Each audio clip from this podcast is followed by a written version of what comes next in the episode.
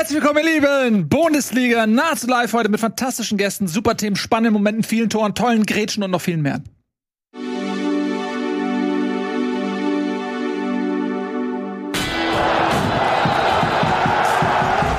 Damen und Herren, wir begrüßen Dr. Konstantin Eckner zurück in der Sendung. Journalist, Fußballexperte Und Doktor. Emotion trifft Expertise, steht auf deiner Website. Richtig, ja. Und das wirst du heute hier auch unter Beweis stellen. Weiß ich, dann, dann sind, glaube ich, die Mikrofone zu hoch gepegelt schon. Verploppt das dann alles. Steht das da wirklich? Ja. Stark. Ich dachte, es steht hier irgendwie auf seiner Jacke. Auf dem Nee, da, da steht, da steht noch irgendwas anderes. Ja, aber ein guter Slogan. Äh, Emotion trifft Expertise oder wie Tobias sagt, Expertise. Expertise trifft gar nichts. Schön, dass du da bist. Trifft das Vakuum. Apropos trifft gar nichts. Das ist eine sehr gute Überleitung. Entschuldigung, dass ich unterbreche, aber ich muss diese Überleitung ganz kurz nehmen. Apropos trifft gar nichts. Äh, Wir haben ja auf YouTube ein wunderbares Video und zwar ein Torwandschießen. Äh, Da trifft Tobias wirklich gar nichts, aber schaut euch Ey. trotzdem an. Und dieses Torwandschießen sollte aber auch eigentlich nur ein aufgeblähtes Losverfahren sein dafür, wer beim anschließenden Fußballfights sich zuerst aussuchen darf, in welcher Runde er Judge sein muss. Wenn ihr gar nicht weiß, wisst, worum, äh, worüber ich rede, dann schaut mal auf YouTube vorbei auf dem äh, Rocket Beans Kanal, wo ihr vermutlich jetzt auch dieses Video schaut. Da gibt es nämlich Fußballfights mit Nico, mit Tobi, mit Noah, leider ohne Konstantin das nächste Mal vielleicht. Nee, ich wurde einfach nicht eingeladen. Ja, Ihr wollt weil nicht- du ihr wollt zu nicht gut verlieren. bist. Aus, Ja, aus Prinzip schon. Aber so sieht's aus. genau, schaut euch das an. Macht sehr viel Spaß. Schaut euch das mal ganz genau an, Leute. Das möchte ich an der Stelle betonen. Schaut euch das mal ganz genau an. Ganz genau. Klingt wie eine Und ich wollte Drohung, nur aber kurz dagegen halten, schaut es euch an, weil Ja. ich nicht der Einzige war mit Ladehemmung beim Torwandschießen. Ja, das, die Sendung musste, musste gestreckt werden. Die Sendung musste etwas gestreckt XXL werden. Torwand schießen, ne? Das stimmt, äh, das ist völlig richtig. Torwandschießen, ja. Ja, es war aber dafür spannend. Ich würde es auf einer Spannungsskala ungefähr eine 0,89 zu- einordnen, wenn eine 1,0 als Richtwert äh, Schalke gegen Mainz ist. Mhm. ja. Expected Goals Wert 0,012. Der Expected Goals Wert war höher bei Ne, Schalke gegen der, der Expected Goals Wert war wie bei Hertha auswärts gegen die Bayern. Ungefähr so. Ja, und damit ähm, sind wir schon mittendrin im Fußballgeschehen. Tatsächlich hatten wir am Wochenende doch einige interessante Begegnungen. Wir reden gleich noch über Stuttgart gegen äh, Berlin, aber wir fangen tatsächlich an mit Schalke. Die haben nämlich zum zweiten Mal hintereinander ein ja, absolut berauschendes Ende hingelegt. Wir haben ja in der letzten Woche schon diesen Last-Minute-Treffer und Mhm. damit auch Sieg gehabt und Schalke hat sich dadurch überraschenderweise wieder angemeldet im Abstiegsrennen, beziehungsweise, wie nennt man das, im Anti-Abstiegsrennen müsste man es ja eigentlich Nicht nennen. Abstiegskampf. Nicht Abstiegskampf kann man Kampf auch um den sagen. Klassenerhalt. Kampf um den Klassenerhalt. Oh, ja, das Und ganze, der jetzt- ganze Duden wird gerade ganze. Duden. Jetzt sind sie als Außenseiter nach Mainz gefahren, weil zum einen natürlich die Mainzer sportlich deutlich besser dastehen und zum anderen, weil es für sie auch noch um was geht. Mainz hat die Chance auf Europa. Da sollte man ja annehmen, die werfen jetzt alles in die Waagschale und schenken das nicht ab. Trotzdem hat es am Ende nicht gereicht. Bülter war es wieder der, glaube ich, das späteste Tor seit Aufzeichnung ähm, der Bundesliga Seit Erfindung der Uhr wahrscheinlich. geschossen hat. Es gab längere Unterbrechungen und dann war es am Ende, glaube ich, die hundertste Minute oder so. 112. 102. 100, was? 112? 102. 102. Ähm, als dann der entscheidende Elfmeter gemacht wurde. 90 plus 12, wie es im 90 Fußball plus Deutsch heißt. 12. Wahnsinn. Ja, und dann gewinnt Schalke das Ding 3 zu 2. Und ähm, bevor wir jetzt gleich das Ganze mal sportlich kommentieren, einordnen wollen, einmal ganz kurz einen einordnenden Blick auf die Tabelle bitte, denn so sieht das jetzt aus. Schalke hat sich da wirklich rausgekämpft und eine gute Posi- Position gebracht, aus der heraus sie wirklich alle Chancen haben, die Klasse zu halten. Sie sind jetzt 15. Ich weiß nicht, wie lange das her ist, dass sie da mal komplett raus waren aus der braunen Zone. 30 Punkte, zwei Punkte Vorsprung auf den VfB Stuttgart und Bochum. Das ist schon ein wichtiges, wichtiges Spiel gewesen. Und man merkt ja auch, wie Schalke von diesen Emotionen aktuell getrieben wird. Das Ja. hatten wir schon vergangene Woche, als wir über, über ähm, das Spiel gegen Werder gesprochen haben und jetzt nochmal so ein richtiger ähm, Stimmungsaufheller in der allerletzten Minute. Nach einem guten Spiel, muss man sagen, aber ich möchte jetzt erstmal mich auf dieses Tor am Ende fokussieren, denn das natürlich der absolute Burner war für Schalke und das aber auch für ordentlich Diskussionen gesorgt hat ähm, auf Mainzer Seite, weil die waren nicht so ganz begeistert mit diesem Elfmeter, den es dann am Ende gab. In der eben sechsten, siebten, achten Minute der Nachspielzeit, dass da nochmal dann der Schiedsrichter raus an den Bildschirm geht und diesen Elfmeter dann gibt und zeigt, das ist ja auch eine besondere Entscheidung, sagen wir es mal so. Ja gut, aber es ist auch eine besondere Entscheidung, in der Situation am Trikot zu ziehen. In der Situation, wo der Torhüter schon fast am Ball war. ziehe ich dann an Bülters Trikot. Der lässt sich natürlich fallen, aber das war die dümmste Defensivaktion, die man in einer, was ist, 97 Minute machen kann. Es war komplett unnötig, er musste gar nicht an Trikot ziehen. Bülter wäre nie hingekommen. Mainz sagt, er hat zuerst gezogen. Ist doch egal. Ich muss auch als Verteidiger wegbleiben. Also, ich genauso. Also weil der Torhüter war ja schon, der war, ist schon zum Ball hochgegangen. Bülter hätte, selbst als Michael Jordan hätte den Ball nicht mehr erreicht. Ja, also ich gehe mit euch beiden mit. Zum einen voll bei dir, mega dumm. Ja. Einfach äh, komplett die Übersicht verloren, ganz offensichtlich. Bild also in der Situation überhaupt nichts machen können. Er geht natürlich auch runter, als er sieht, dass er keine Chance hat auf den Ball. Also ähm, da ist auch natürlich das Vorhaben mehr hat mehr Einfluss genommen als das Ziehen, glaube ich, um, zu, um ähm, dann am, auf den Boden zu fallen.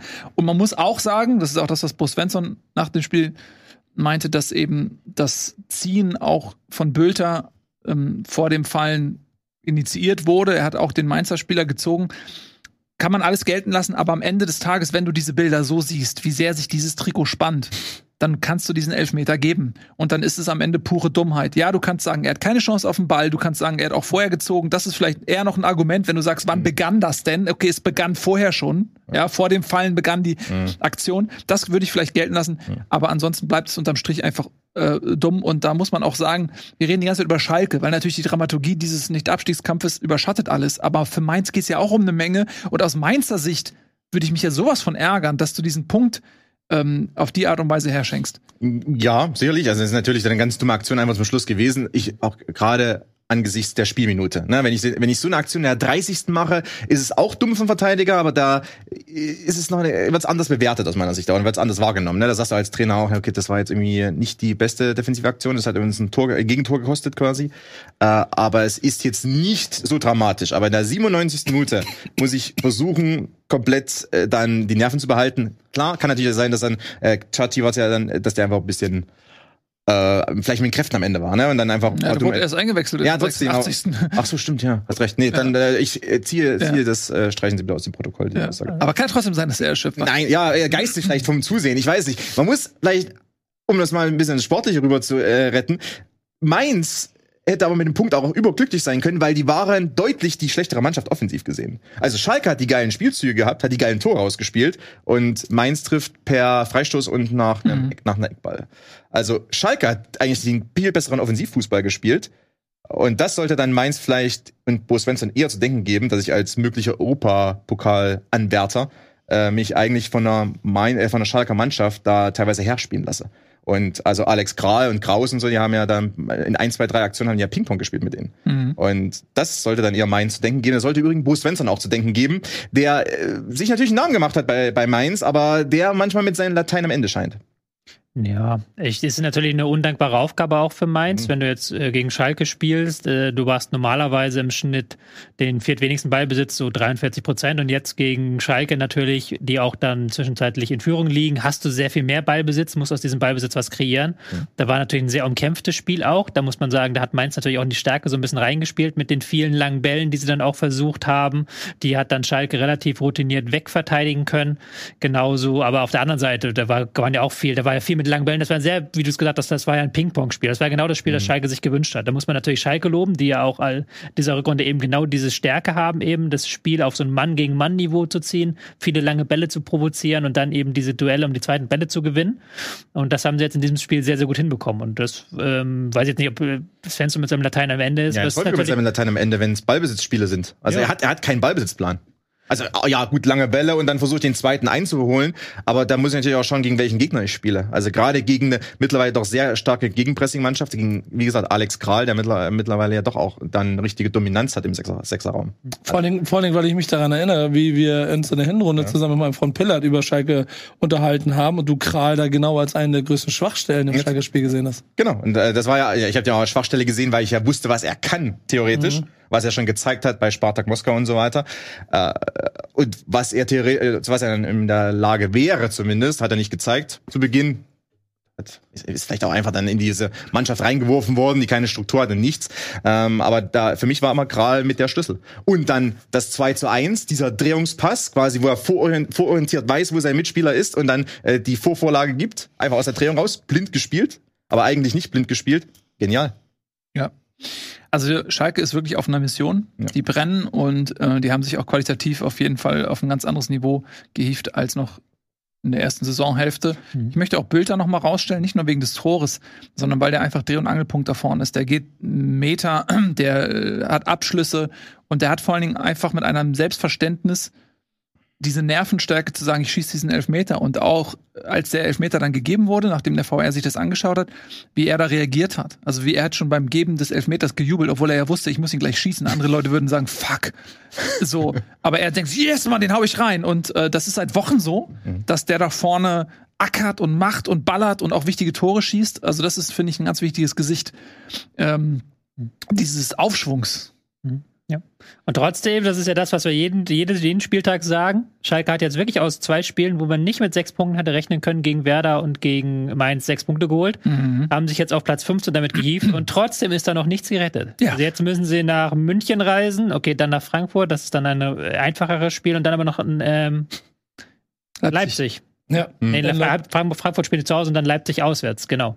Und das ist natürlich immer noch schwierig. Ist natürlich immer noch eine schwierige Ausgangslage, aber sie haben jetzt das Bestmögliche draus geholt. Man muss halt wirklich für die Rückrunde sie loben, auch wenn es am Ende nicht reicht, haben sie dann mit dem Wechsel zu Reißen einen sehr guten Wechsel gemacht und haben auch immer noch gute Chancen, entweder Relegation oder dann im kommenden Jahr wieder zurückzukehren. Wir werden, wir werden ja zu den anderen noch kommen, ne? aber wenn du gerade im direkten Vergleich damit siehst, dass du den kommenden Spieltag im Prinzip abwarten musst, weil du kannst in München wirklich mit nicht viel kalkulieren in der Situation, da bin ich ziemlich sicher. Musst du jetzt ja nur gucken, wie schlägt sich Bochum gegen, warte kurz, Augsburg zu Hause, genau. Hertha bei Köln, Stuttgart zu Hause gegen Leverkusen und hoffen, dass du nicht zu viel Abstand verlierst. So. Und wenn du das geschafft hast, dann hast du gegen Frankfurt zu Hause ja wirklich auch gegen eine großartig aufgelegte Frankfurter Mannschaft im Moment ja auch wirklich, äh, also die Chance da, die drei zusammen, die du brauchst. Und das wissen wir alle. Wenn es am letzten Spieltag in Leipzig um alles geht, dann wird dieses Stadion blau-weiß sein. Dann werden da 30.000 Schalker sitzen und egal, ob, äh, ob Leipzig dann auch noch um die Champions League kämpft oder nicht, werden sie wahrscheinlich mit dem letzten Haar versuchen, das zu machen, damit sie die Relegation gegen den HSV vermeiden. Ja, also ich meine, selbst dann, die Relegation wäre für Schalke ein Riesenerfolg. Und Ja. ja, wir haben ein sehr düsteres Restprogramm gezeichnet für Schalke. Sie haben jetzt ähm, die erste Überraschung geschafft, in Mainz zu gewinnen. Ich, äh, für mich sind sie derzeit Favorit gegen Frankfurt, weil die komplett sich total verweigern, also die nur noch im Pokalmodus Weiß auch sind. nicht mal, wenn es nicht bei, bei Frankfurt auf der Bank sitzt dann. Ja, Mal gucken, ob der Trainer noch vorher geht. 180 Glasner oder? so, und das, und da reden wir gleich auch noch drüber, über Frankfurt natürlich ähm, und deren Position. Und man muss ja, Aber ja, äh, ich ganz so, eine. Sache wollte ich noch dazu anfügen zum Restprogramm. Und zwar, es kann ja rein theoretisch auch sein, dass Leipzig, das ist jetzt sehr spekulativ, Mhm. aber schon am letzten Spieltag durch ist und die Champions League sicher hat, weil ähm, jetzt spielen nämlich Freiburg und Union gegeneinander. Ja. Das heißt, wenn da jetzt, nehmen wir mal an, Freiburg verliert das oder Union verliert das, ähm, so dann ist Leipzig im Zweifel schon vier Punkte vor dieser Mannschaft. Und dann kann das natürlich sein, dass am letzten Spieltag, Pokalfinale steht dann unmittelbar bevor, dass Leipzig sagt, pass auf, ich riskiere hier gar nichts mehr. Äh, Schalke hat diesen intensiven Spielstil. Ich, ich lasse mir hier nicht einen Olmo oder einen, einen Kunko oder einen Werner kaputt treten. Ja. Äh, ich spiele mit der B11 äh, schon nicht fürs Pokalfinale und Leipzig äh, und und und äh, Schalke überrollt die. Das kann natürlich auch sein. Dann ist eigentlich Rose fast dazu verpflichtet, das zu tun in dem Szenario. Ja, andererseits, ähm, ich finde schon, dass Schalke auch ein bisschen davon profitiert hat, dass es für Mainz um was ging. Dass Mainz eben auch ähm, nicht von Anfang an sagen konnte, ey, macht ihr mal, wir, wir wollen es nicht machen. Und wenn Leipzig da im letzten Spiel, da geht's nichts mehr, die spielen die B-Mannschaft, da sind noch Spieler dabei, die sich vielleicht empfehlen können fürs Pokalfinale.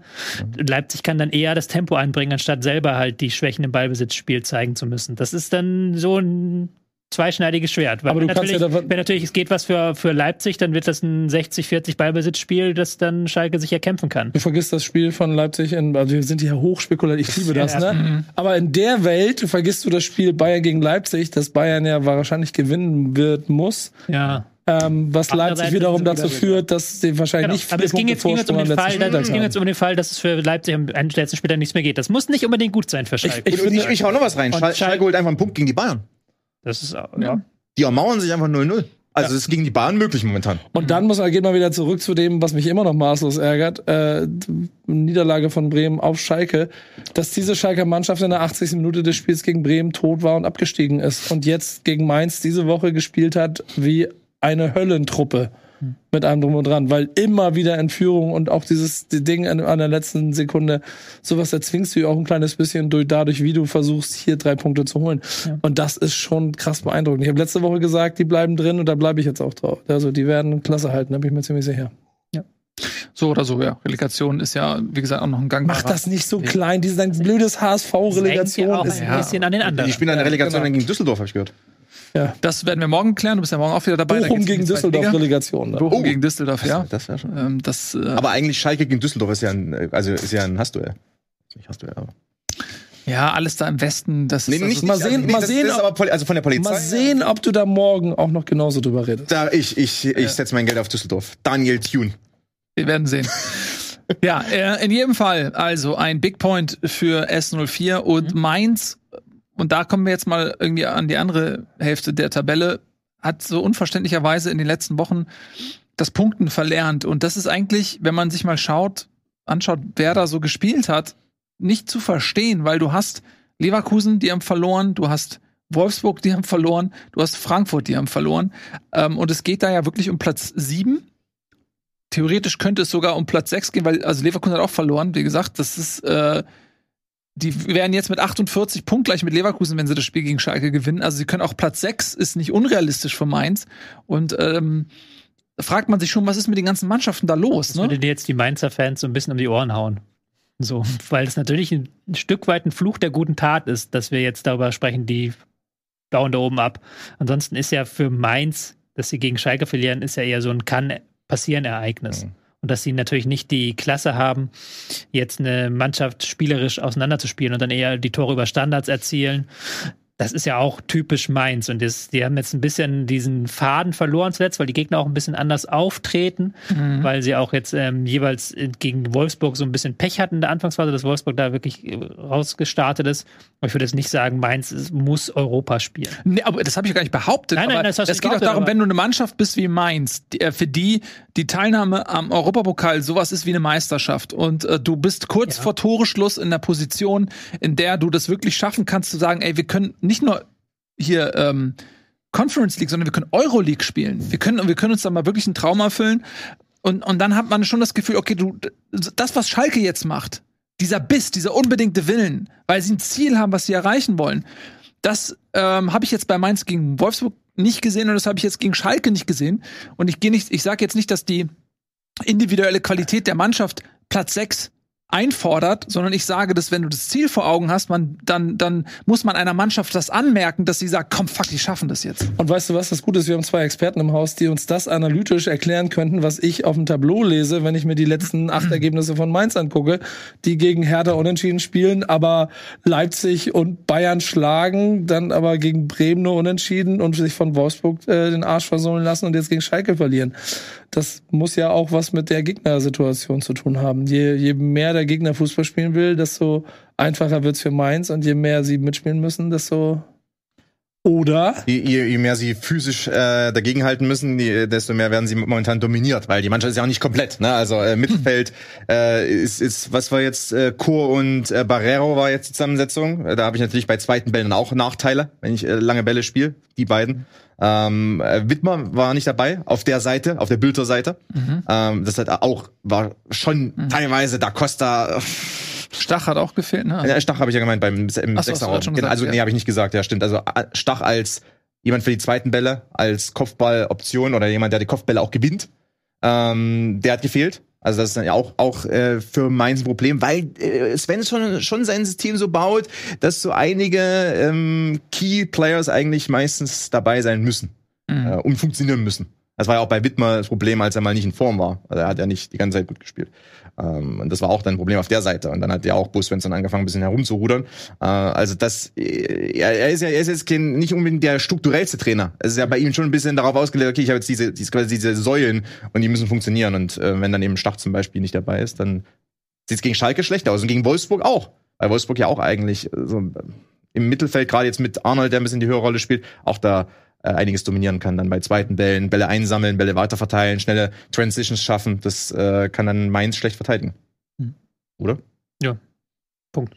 Punkt. Ich hab gedacht, Gut, also 3 zu 2 gewinnt S04 in Mainz. Ein Big Point, eine ähm, Ekstase am Ende fast schon ähm, auf Schalker Seite durch dieses Tor. Wir bleiben im Abstiegskampf und müssen jetzt uns, was die Leidenschaft angeht, so ein bisschen runterkochen, auch wenn es eine ähnliche Situation war. Hertha gewinnt gegen Stuttgart im direkten Duell das eine Spiel, wo man gesagt hat, okay, das müssen sie gewinnen, wenn sie noch eine Chance haben wollen auf den Klassenerhalt. Sie waren ja vor dem Spieltag, sind es immer noch, aber Mhm. noch deutlicher die schlechteste Mannschaft, was die Punkte angeht. Sie hatten äh, 22 Punkte auf Platz 18 vor diesem Spiel. Wenn sie das nicht gewinnen, sind sie im Prinzip weg. Mhm. Und sie haben gewonnen, sie haben geliefert. Und das Erstaunliche ist, dass trotz dieser immer ja noch schlechten Ausgangsposition man vom Stimmungsbild das Gefühl hat, okay, die sind sehr optimistisch in Berlin. Also die glauben dran. Ja, also die sind nicht. Hattest du? Ja, also wenn man so ein Paul Dardai, also irgendwie schon.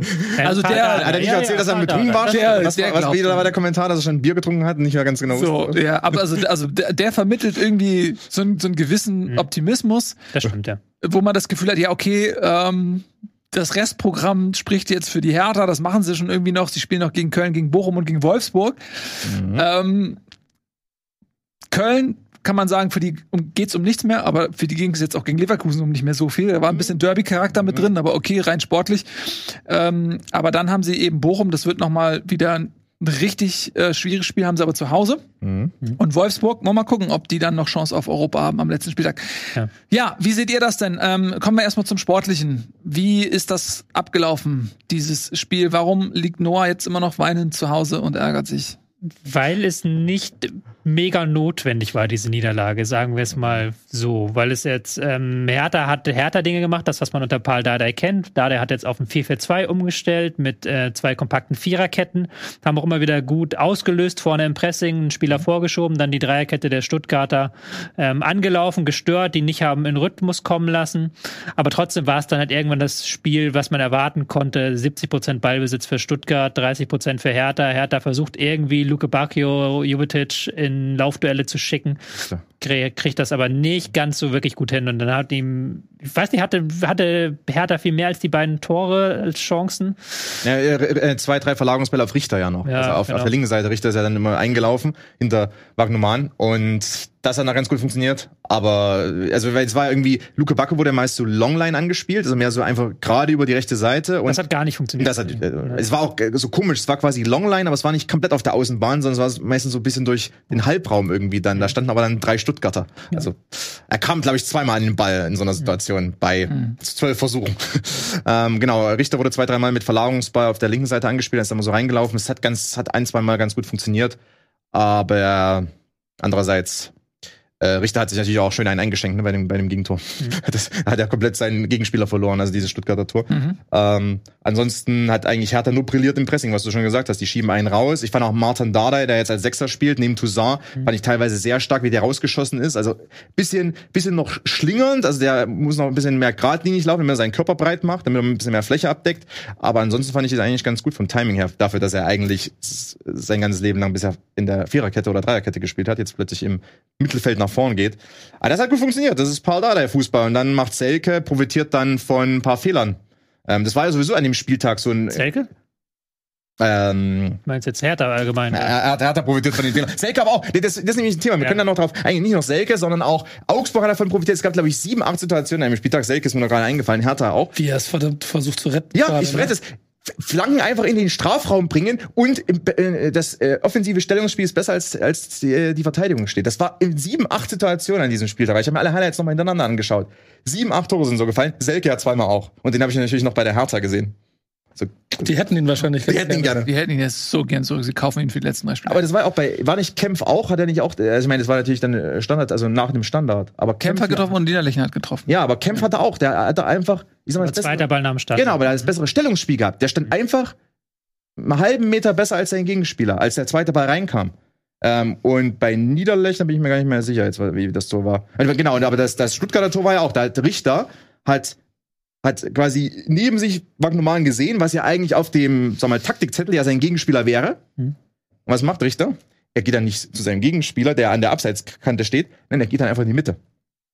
Und Mhm. deckt Berliner Luft.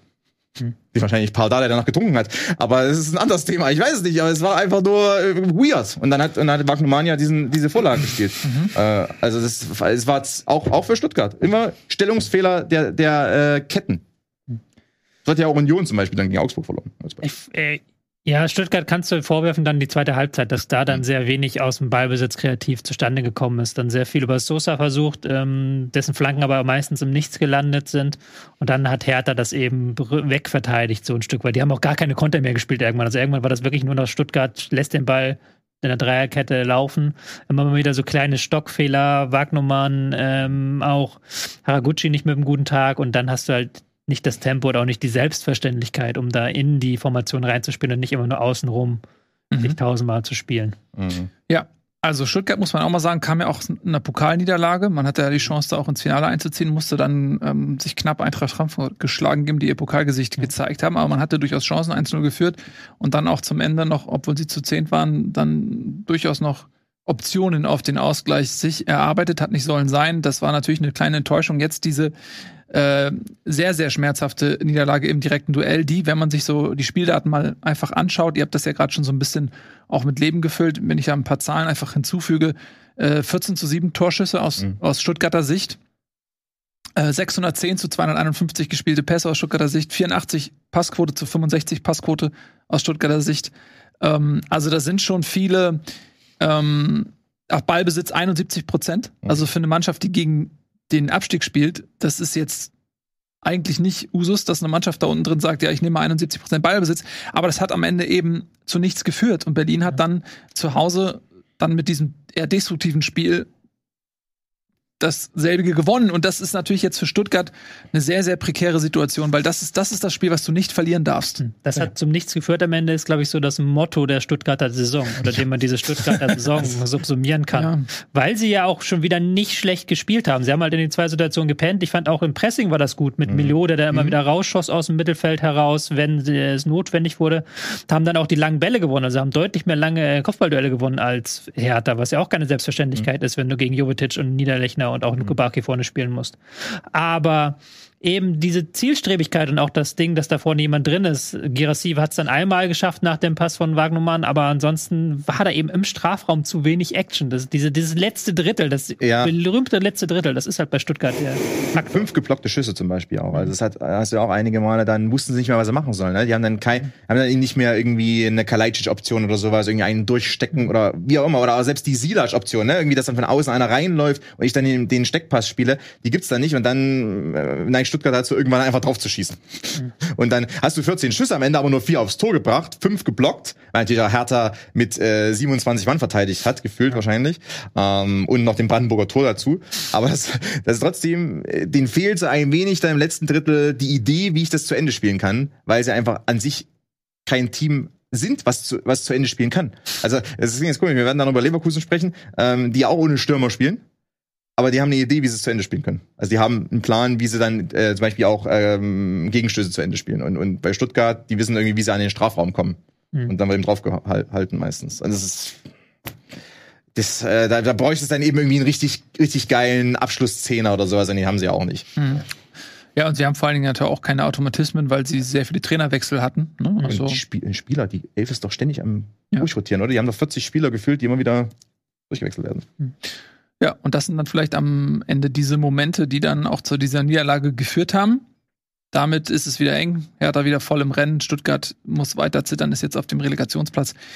Und äh, das ist die Situation im Abstiegskampf. Wir machen mal weiter. Wir haben ja noch ein bisschen was ähm, dort rauszuholen.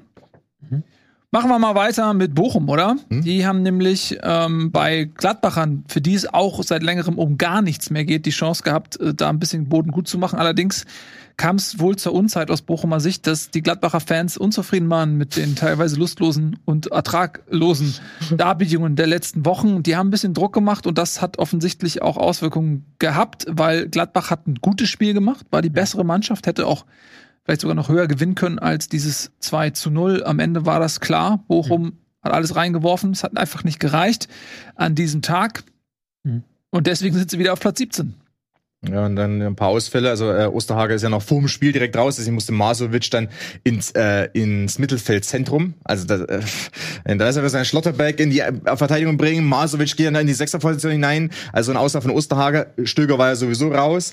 Äh, Bochum ist ja jetzt keine Mannschaft, die jetzt auf individualistischen Rosen gebettet ist. Aber wenn natürlich dann noch kurz vorm Spiel der Osterhager wegbricht, ist nochmal so ein, so ein Nierenschlag gewesen äh, für Bochum. Plus dann eben doch auch im Spielaufbau mal ein paar weirde Situationen. Also zum Beispiel dieser eine lange Ball von ähm, vom Torhüter auf, auf Soares. Also wenn er diesen 40-Meter-Pass einfach so in Richtung Mittellinie spielt. Soares geht zurück, schläft fast ein beim Zurücklaufen und wird dann, wird dann, der Ball wird ihm abgeluchst. Äh, Und dann fällt ja fast auch das Tor für Gladbach. Also solche Situationen, wo ich da denke, ich weiß nicht, äh, die dürfen eigentlich, also es gibt ein paar Spieler wie Soares zum Beispiel, die dürfen so wenig wie möglich Spielaufbau überhaupt machen. Weil, äh, Bitte, das ist so schlecht im Spielaufbau. Er hat halt aber in dem Spiel drei, vier Fehler gemacht im Spielaufbau. Ja, gut, klar. Und, und dann Riemann im, im, im defensiven War ja- Umschalten auch noch. War ja eine, eine Gesamtkonstellation. Ja, natürlich, da- klar. Ich fand auch, Rie- Riemann hat auch teilweise komische. Ja, Riemann hat, hat kein gutes Spiel Nein, der gehabt, macht auch so Mhm. komische, äh, also wie, wie wenn man denkt, der wäre Marc-André Ter Stegen oder sowas und versucht dann natürlich solche, solche 40-Meter-Pässe zu spielen. Ja, ich, also ganz kurz zur Ehrenrettung. ne? Ich finde schon, der hat auch einiges rausgeholt. Er hat auch einiges Ja, rausgeholt, Also, ja, so ich Spielaufbau. genau, ich meine, Das, das Tor war halt Ja. ja. das 1-0, das kannst du halten, würde ich Ja. behaupten. Und das, Mhm. Findest du nicht? Ja, doch, doch. Doch, und dann hat er ja halt im Spielaufbau, wir reden ja gerade über Spielaufbau, wo Ja. er halt wirklich einige sehr, Mhm. sehr seltsame Pässe, das muss man ja Gladbach auch ein bisschen anlassen, dass das Spiel wirklich bis zur 90 Minute offen geblieben ist. Das lag auch an Gladbach. Das lag nicht daran, dass Bochum jetzt irgendwie geil gespielt hat. Die haben wirklich in der zweiten Halbzeit nur noch alles nach vorne geworfen, hinten drei Mann Absicherung gehabt und da hätte Gladbach irgendwann mal einen dieser Konter halbwegs ordentlich zu Mhm. Ende spielen müssen. Auch so Geschichte der, der gesamten Saison. Wenn sie da ein bisschen konsequenter sind, dann ist das, ist das Ding gegessen. Aber irgendwie hat mir der Bochum fast noch besser gefallen als in der ersten Halbzeit, als sie so versucht haben, irgendwie konstruktiven äh, Spielaufbau zu. Wie gesagt, also Riemann hat da teilweise einfach komische Dinger gespielt. Nicht nur Riemann, aber es ist mir immer aufgefallen, ne? weil es dann immer auffällt, wenn der Torhüter dann plötzlich anfängt, so kreativ zu werden, ohne vielleicht seine Mitspieler zu informieren Ja. darüber.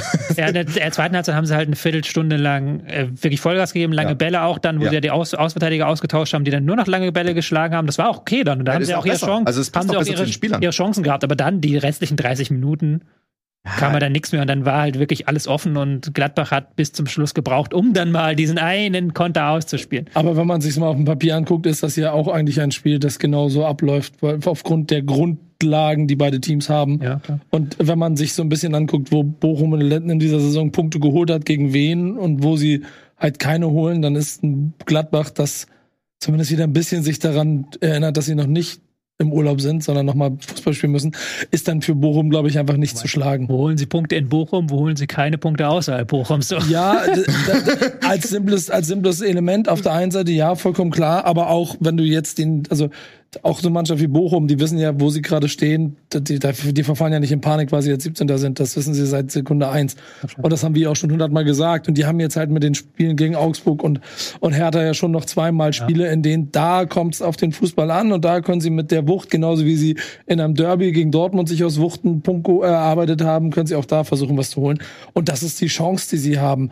Das hast du, glaube ich, also ich finde in dem Spiel gegen, gegen Gladbach relativ schnell gemerkt, dass da, dann ist da der Deckel drauf. Ja, und ich meine, Gladbach am Ende, äh, Farke kämpft ja auch seinen Job. Also ich glaube, das äh, kommt auch bei der Mannschaft an, weil, weil äh, wenn, ich, ich denke immer noch, dass Farke äh, im Sommer wahrscheinlich weg ist und Eugen Polanski übernimmt. Aber ähm, also bei Eugen Polanski bringt sich ja gerade schon in Stellung mit, mit viel besserem Fußball, den, er- den er konzipiert, als äh, Trainer der Reserve ähm, und natürlich als Gladbacher Legende. Also kann ich mir vorstellen, Farke weiß schon, dass der Druck intern riesig ist, weil man ist irgendwie nicht zufrieden mit dem, was Farke zeigt. Ähm, weil er auch wieder so ein bisschen diese, diese Norwich äh, Sturheit an den Tag gelegt hat zeitweilig, ne, weil Norwich war ja auch so ein bisschen stur, wollte unbedingt äh, so physischen Fußball spielen mit einer Mannschaft, die komplett underpowered war, ähm, hat sich einfach nicht irgendwie da reinreden lassen lange Zeit, bis er dann irgendwann begriffen hat, dass es vielleicht so nicht funktioniert in der Premier League, äh, damals in der Norwich-Zeit und jetzt auch bei Gladbach hat er lange Zeit irgendwie so war sehr stur.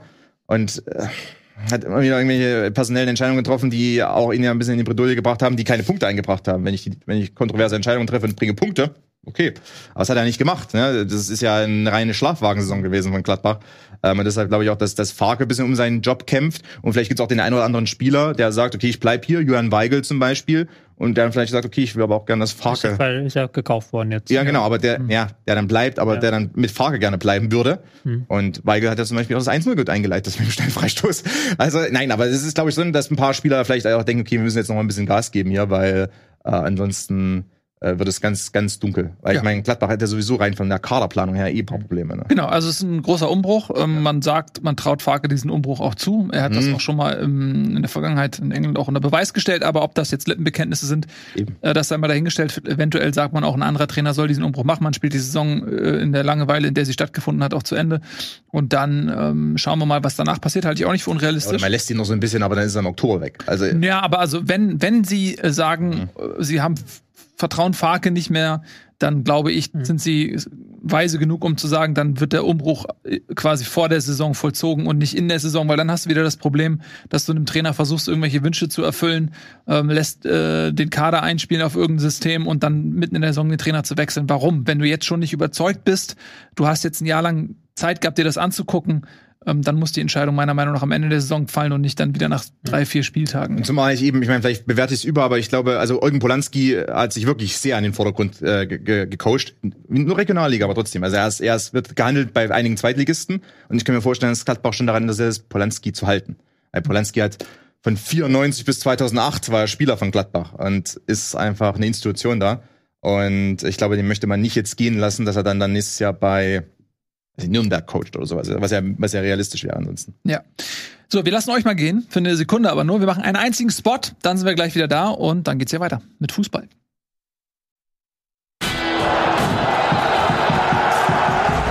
Da sind wir wieder, herzlich willkommen zurück. Dr. Konstantin Eckner bereichert unsere Runde und wir bereichern den Abstiegskampf um einen weiteren Teilnehmenden. Das ist Hoffenheim, die TSG. Die TSG ist wieder da, schalte es vielkehlig durch das gut besetzte Stadion. Auswärtssieg, Auswärtssieg, haben sie mal wieder skandiert. Das finde ich immer ja, Ja, ganz interessant, weil es waren sehr viele Frankfurter in es waren Sinsheim. viele Frankfurter in Sinsheim und die waren sicherlich sehr enttäuscht. Ich habe eine Frage an euch, bevor du weitermachst. Ja. Modell Fortuna Düsseldorf. Glaubt ihr, das könnte Hoffenheim retten? Du meinst, kostet Kein Kostenloser kostenloser Eintritt, Hoffenheim. Weil ich, man munkelt ja, dass es in der Gesamtkalkulation der TSG 1899 dieses Traditionsvereins jetzt nicht die größte Position ist. Zuschauereinnahmen. Ja, es ist wahr, aber ich bin immer, wir sind sehr, sehr gespannt auf die nahe Zukunft der TSG. Dietmar Hopp hat ja gesagt, er will den Verein wieder als Verein haben. Er will ja von der 50 plus 1 Regel wegtreten. Das ist ja auch ein wichtiger Punkt in dieser Verhandlung mit dem Kartellamt um 50 plus 1. Und dann sind sie vielleicht irgendwann doch mal wieder so ein bisschen ausgewiesen darauf, dass da irgendwie jemand ins Stadion kommt. Ja, und damit dann aber auch Leute, die ihnen emotional durch schwierige Situationen helfen, weil das klingt ja eher nach Abschießkampf TSG. Dann brauchst du ja Leute im Stadion, die bei dir sind. Ja. Und dann ist wiederum interessant, da müssten wir unseren, unseren Freund Kai Rippe mal fragen, der sich bei Bandenwerbung zum Beispiel auskennt. Wenn mehr Fans im Stadion sind, kann ich dann vielleicht beim Sponsoring mehr ausholen, weil Das ja mehr Eyeballs bei meiner Werbung sind. Hundertprozentig. Weil ak aktuell ist es ja so, dass eigentlich ist es so ein bisschen wie so ein Zeugenschutzprogramm, äh, TSG Hoffenheim Heimspieler. Ja, Ja, das ist na, sehr, na. sehr bissig ausgedrückt. Ähm, Nein, es war, aber es ja. ist schon teilweise schwierig, ne? Auch von der ganzen Atmosphäre her. Wenn ich jetzt Sponsor wäre, sagen wir mal lokal, regionales Unternehmen, Rhein-Neckar-Region, sowas wie SAP zum Beispiel. zum Beispiel. du bist darauf gekommen. Nein, aber wie ich da wirklich interessiert, ist dann die TSG gerade, ist es der attraktivste Partner bei den Heimspielen? Nein, also äh, natürlich ist äh, Hoffenheim nicht der attraktivste Partner, ist ja völlig klar. Wir wissen alle, woher Hoffenheim kommt, wir wissen alle, wie das entstanden ist. Ähm, und sowas braucht einfach Zeit und sowas Ja. braucht vor allem auch das passende Umfeld und das ist in Hoffenheim ein bisschen schwierig. Äh, bevor wir uns jetzt Darf aber wieder. ein, ja, trotzdem mal ein Lob an Hoffenheim. Äh, Die sind, wenn es um Nachhaltigkeit geht, Umweltnachhaltigkeit. Nee, das will ich mal ganz kurz sagen, weil wir jetzt über Hoffenheim so schlecht geredet haben. Die sind da. Du, absolut. wir. Ja, Okay, weil ich so schlecht geredet habe über Okay, die sind Hoff- sehr nach- ja. Nee, die sind die Nummer eins in der Bundesliga, wenn es um Nachhaltigkeit geht, heißt ja nicht um Grund Pre-Zero Arena. Und Genau. das wollte ich nochmal als lobendes Wort sagen, damit ich ja nicht Okay. ganz so. das finde ich gut. Äh, man sucht sich äh, die Titel, die man kriegen kann. Äh, Sport auf reden. dem genau. sportlichen noch. ähm, Feld tut es sich schwer, ähm, Titel zu holen, aber sie können zumindest den Titel des Nichtabstiegs vielleicht dieses Jahr ähm, erreichen. Dabei geholfen haben nicht die zahlreichen Fans im Stadion, sondern äh, eine Mannschaft, die derzeit einiges an ähm, Kopfzerbrechen bereitet, nämlich Eintracht Frankfurt, die auch bei diesem Spiel wieder ähm, ganz woanders gewesen sind, ähm, als wo man sie von ihrer eigentlich vorhandenen sportlichen Qualität vermuten würde. 3 zu 0 stand es schon für Hoffenheim, dann gab es einen Platzverweis, dann kam Frankfurt nochmal zurück, 3 zu 1. Ich habe gedacht, so komm, jetzt pushen die sich nochmal hoch, jetzt kommt da nochmal was. Pff, kam nix. Also es war enttäuschend. Äh, bevor wir über, darüber reden, wie enttäuschend das von Frankfurt war, äh, wie gut war es von Hoffenheim? mittelgut. Also es war okay. Man kann jetzt nicht sagen, man muss jetzt nicht meckern. Angelino hat ein gutes Spiel gemacht, ähm, von links sehr viel angetrieben, sehr viele gute Szenen gehabt. Kramaric ja im Mittelfeld da in dieser freien Rolle, die er da machen darf. Immer gut, wenn er einen guten Tag hat. Immer gut, wenn er einen guten Tag hat. Gut. mal, der Jüngste, ne? Ja, ja, und ähm, ich finde auch, dass Prömel wieder da ist. Finde ich gut. Comeback, Äh, Comeback, ja. ähm, hat auch sehr viel im Spiel gegen den Ball wieder gemacht. Äh, Hat nicht immer alles funktioniert, aber ich mag halt seine Risikobereitschaft. Ich finde, die bringt er da auch ein, immer, dass er den Pass nicht in den Fuß spielt, sondern so, dass der Gegenspieler auch morgen Luft wittert und dann der Angreifer was machen kann damit. Das ist nicht. Ist natürlich auch manchmal geht das schief, aber das hat jetzt auch gegen äh, Frankfurt gut funktioniert, was aber dann wiederum auch an den Frankfurtern lag, die, die wirklich nicht in die Zweikämpfe gekommen sind. Aber da wieder, ich habe ja vorhin das Thema mal angesprochen mit äh, Flankenstellungsspiel. Also es gab unzählige, oder unzählige, ich nicht sagen, aber dieses Halbfeldflanken, ich weiß nicht, also ich war, weißt du, so, so irgendwie so von der Seite 20 Meter reingespielt. Und Hoffenheim gewinnt da zentral zu viele, äh, oder gewinnt zu viele Bälle dann eigentlich in der Mitte gegen die Dreierkette. Also gegen Hasebe und äh, Ndika und Touré. Also die, die standen da oftmals nicht gut. Ja, Und man muss aber sagen, das ist ja so ein Matarazzo-Ding, das finde ich halt sehr geil. Da arbeitet er auch sehr intensiv dran an Besetzung des Strafraums, auch wie ziehen wir die Gegenspieler auf uns. Also immer wirklich, die schaffen es sehr, sehr häufig, auch schon Stuttgart, einen Spieler frei zu bekommen, weil dann die anderen Spieler die passenden Laufwege machen. Entweder am ersten oder am zweiten Pfosten. Jetzt war es, glaube ich, wieder der zweite Pfosten, wo dann ähm, das Tor entstanden ist. Und das ist ja so ein, so ein originäres äh, Matarazzo-Ding, dass er da sehr gut mit Flanken arbeiten kann. Das war ja auch schon mit Kalajdzic so, wo jetzt immer gesagt wurde, Sosa und Kalajdzic, das tolle Paar. Aber das war auch viel Takt, das war auch viel Taktik hinter und viel System dahinter. Ja, und Baumgarten hat aus meiner Sicht also jetzt komplett nochmal davon profitiert äh, von der Arbeit. Weil er ist ja, er spielt auch ein bisschen so eine Art Strafraumrolle, ist ja eigentlich eher vom Typ her erstmal so als Zehner in die Bundesliga gekommen oder als, als offensiver Mittelfeldspieler. Und der hat sich auch in dem Spiel zum Beispiel häufig sehr clever positioniert, Ja. zentral, obwohl er jetzt nicht irgendwie die physische, imposante Gestalt wäre, aber trotzdem dann die Verteidiger beschäftigt. Aber man muss jetzt auch nicht über, um den heißen Brei herumreden, sondern das Eintracht ist. Touré und Hasebe sind am Ende. Nee, also Torre und Hasebe waren nicht gut. Also das war. Also das Ja, war Entschuldigung, wirklich- kannst du mal aufhören, darauf so rumzu. Der, Mann Hasebe hat Blut im Urin. Kannst du da mal ein bisschen Respekt? Das ist ja. Ich kann das nicht mehr hören, jede Woche. Ist das eigentlich normal? Ich bin, ich bin da leider medizinisch nicht. Ich, Nein, weiß, bei ja- Sportlern sollte man das überhaupt erwähnen öffentlich? War, das war, so, wahrscheinlich nicht. war so mein Gedanke. Also nach Datenschutz, nein. Nee, auch so. Ich weiß nicht, ob da jetzt irgendwie vielleicht die medizinische Abteilung oder die, weiß nicht, der medizinische Kommissar des, der DFL mal sagt, ähm, Herr Siebe, Sie müssen bis zum Ende der Saison aussetzen. Blut im Urin. Soll bei Sportlern ab und zu vorkommen. Also ist jetzt nicht. die- Ja, aber trotzdem. Also, Aber trotzdem. Nee, ist egal. weiß ich nicht. Der, der, ir- irgendjemand, war- irgendjemand, weiß ich, war, war das bei uns intern oder, oder irgendwo gelesen? So, ja, warum spielt denn der dann, wenn, er- wenn, wenn es ihm so schlecht geht? Ähm, also, es ist, glaube ich, ganz gut, dass äh, Eddie heute, also auch bewusst entschieden hat, nicht hier zu sein, sondern woanders, lieber auf der anderen Seite des Planeten zu sein.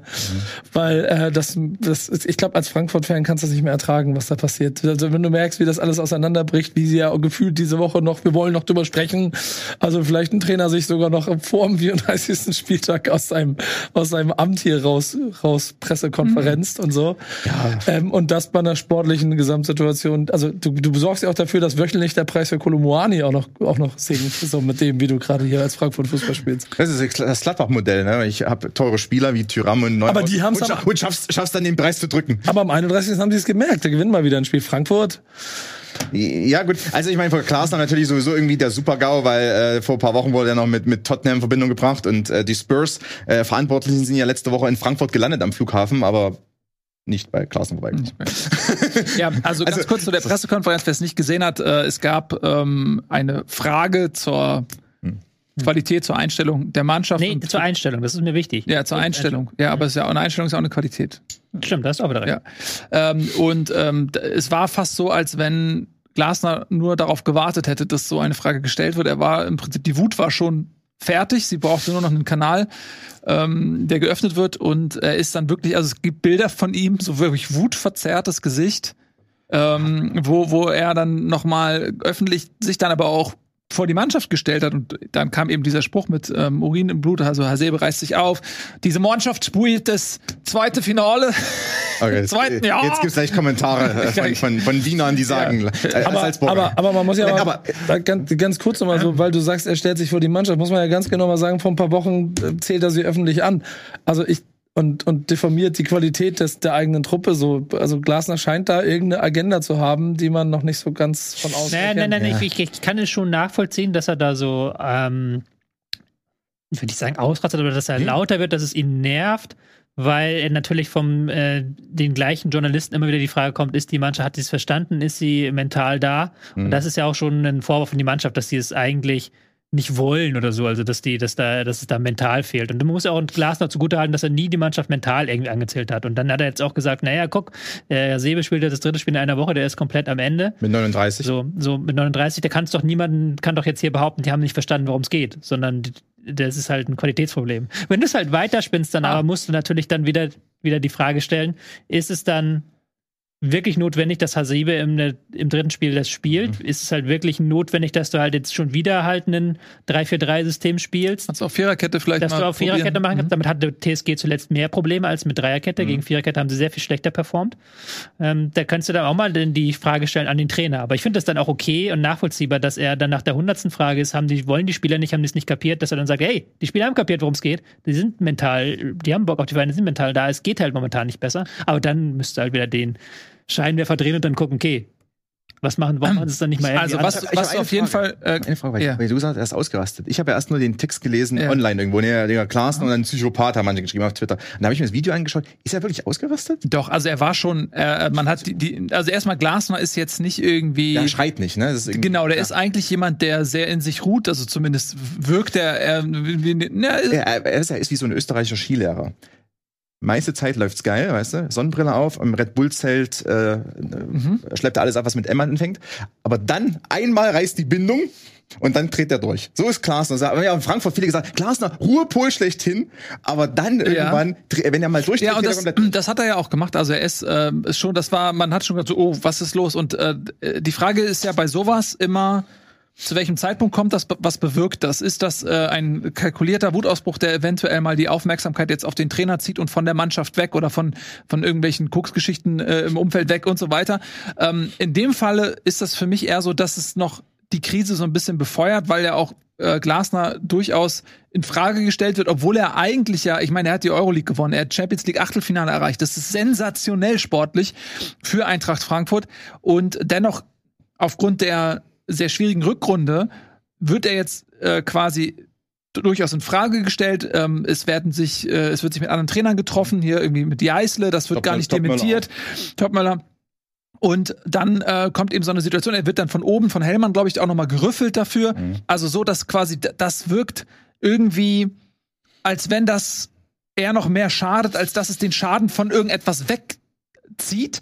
Und äh, in Kombination mit der sportlichen Leistung, man kann eigentlich nur sagen, Frankfurt kann heilfroh sein, dass sie im DFB-Pokalfinale stehen, weil wenn sie das jetzt gegen Stuttgart nicht geschafft hätten, dann muss man ganz klar sagen, das ist eine katastrophale Rückrunde, weil die Qualität der Mannschaft ist höher als das, was sie spielt.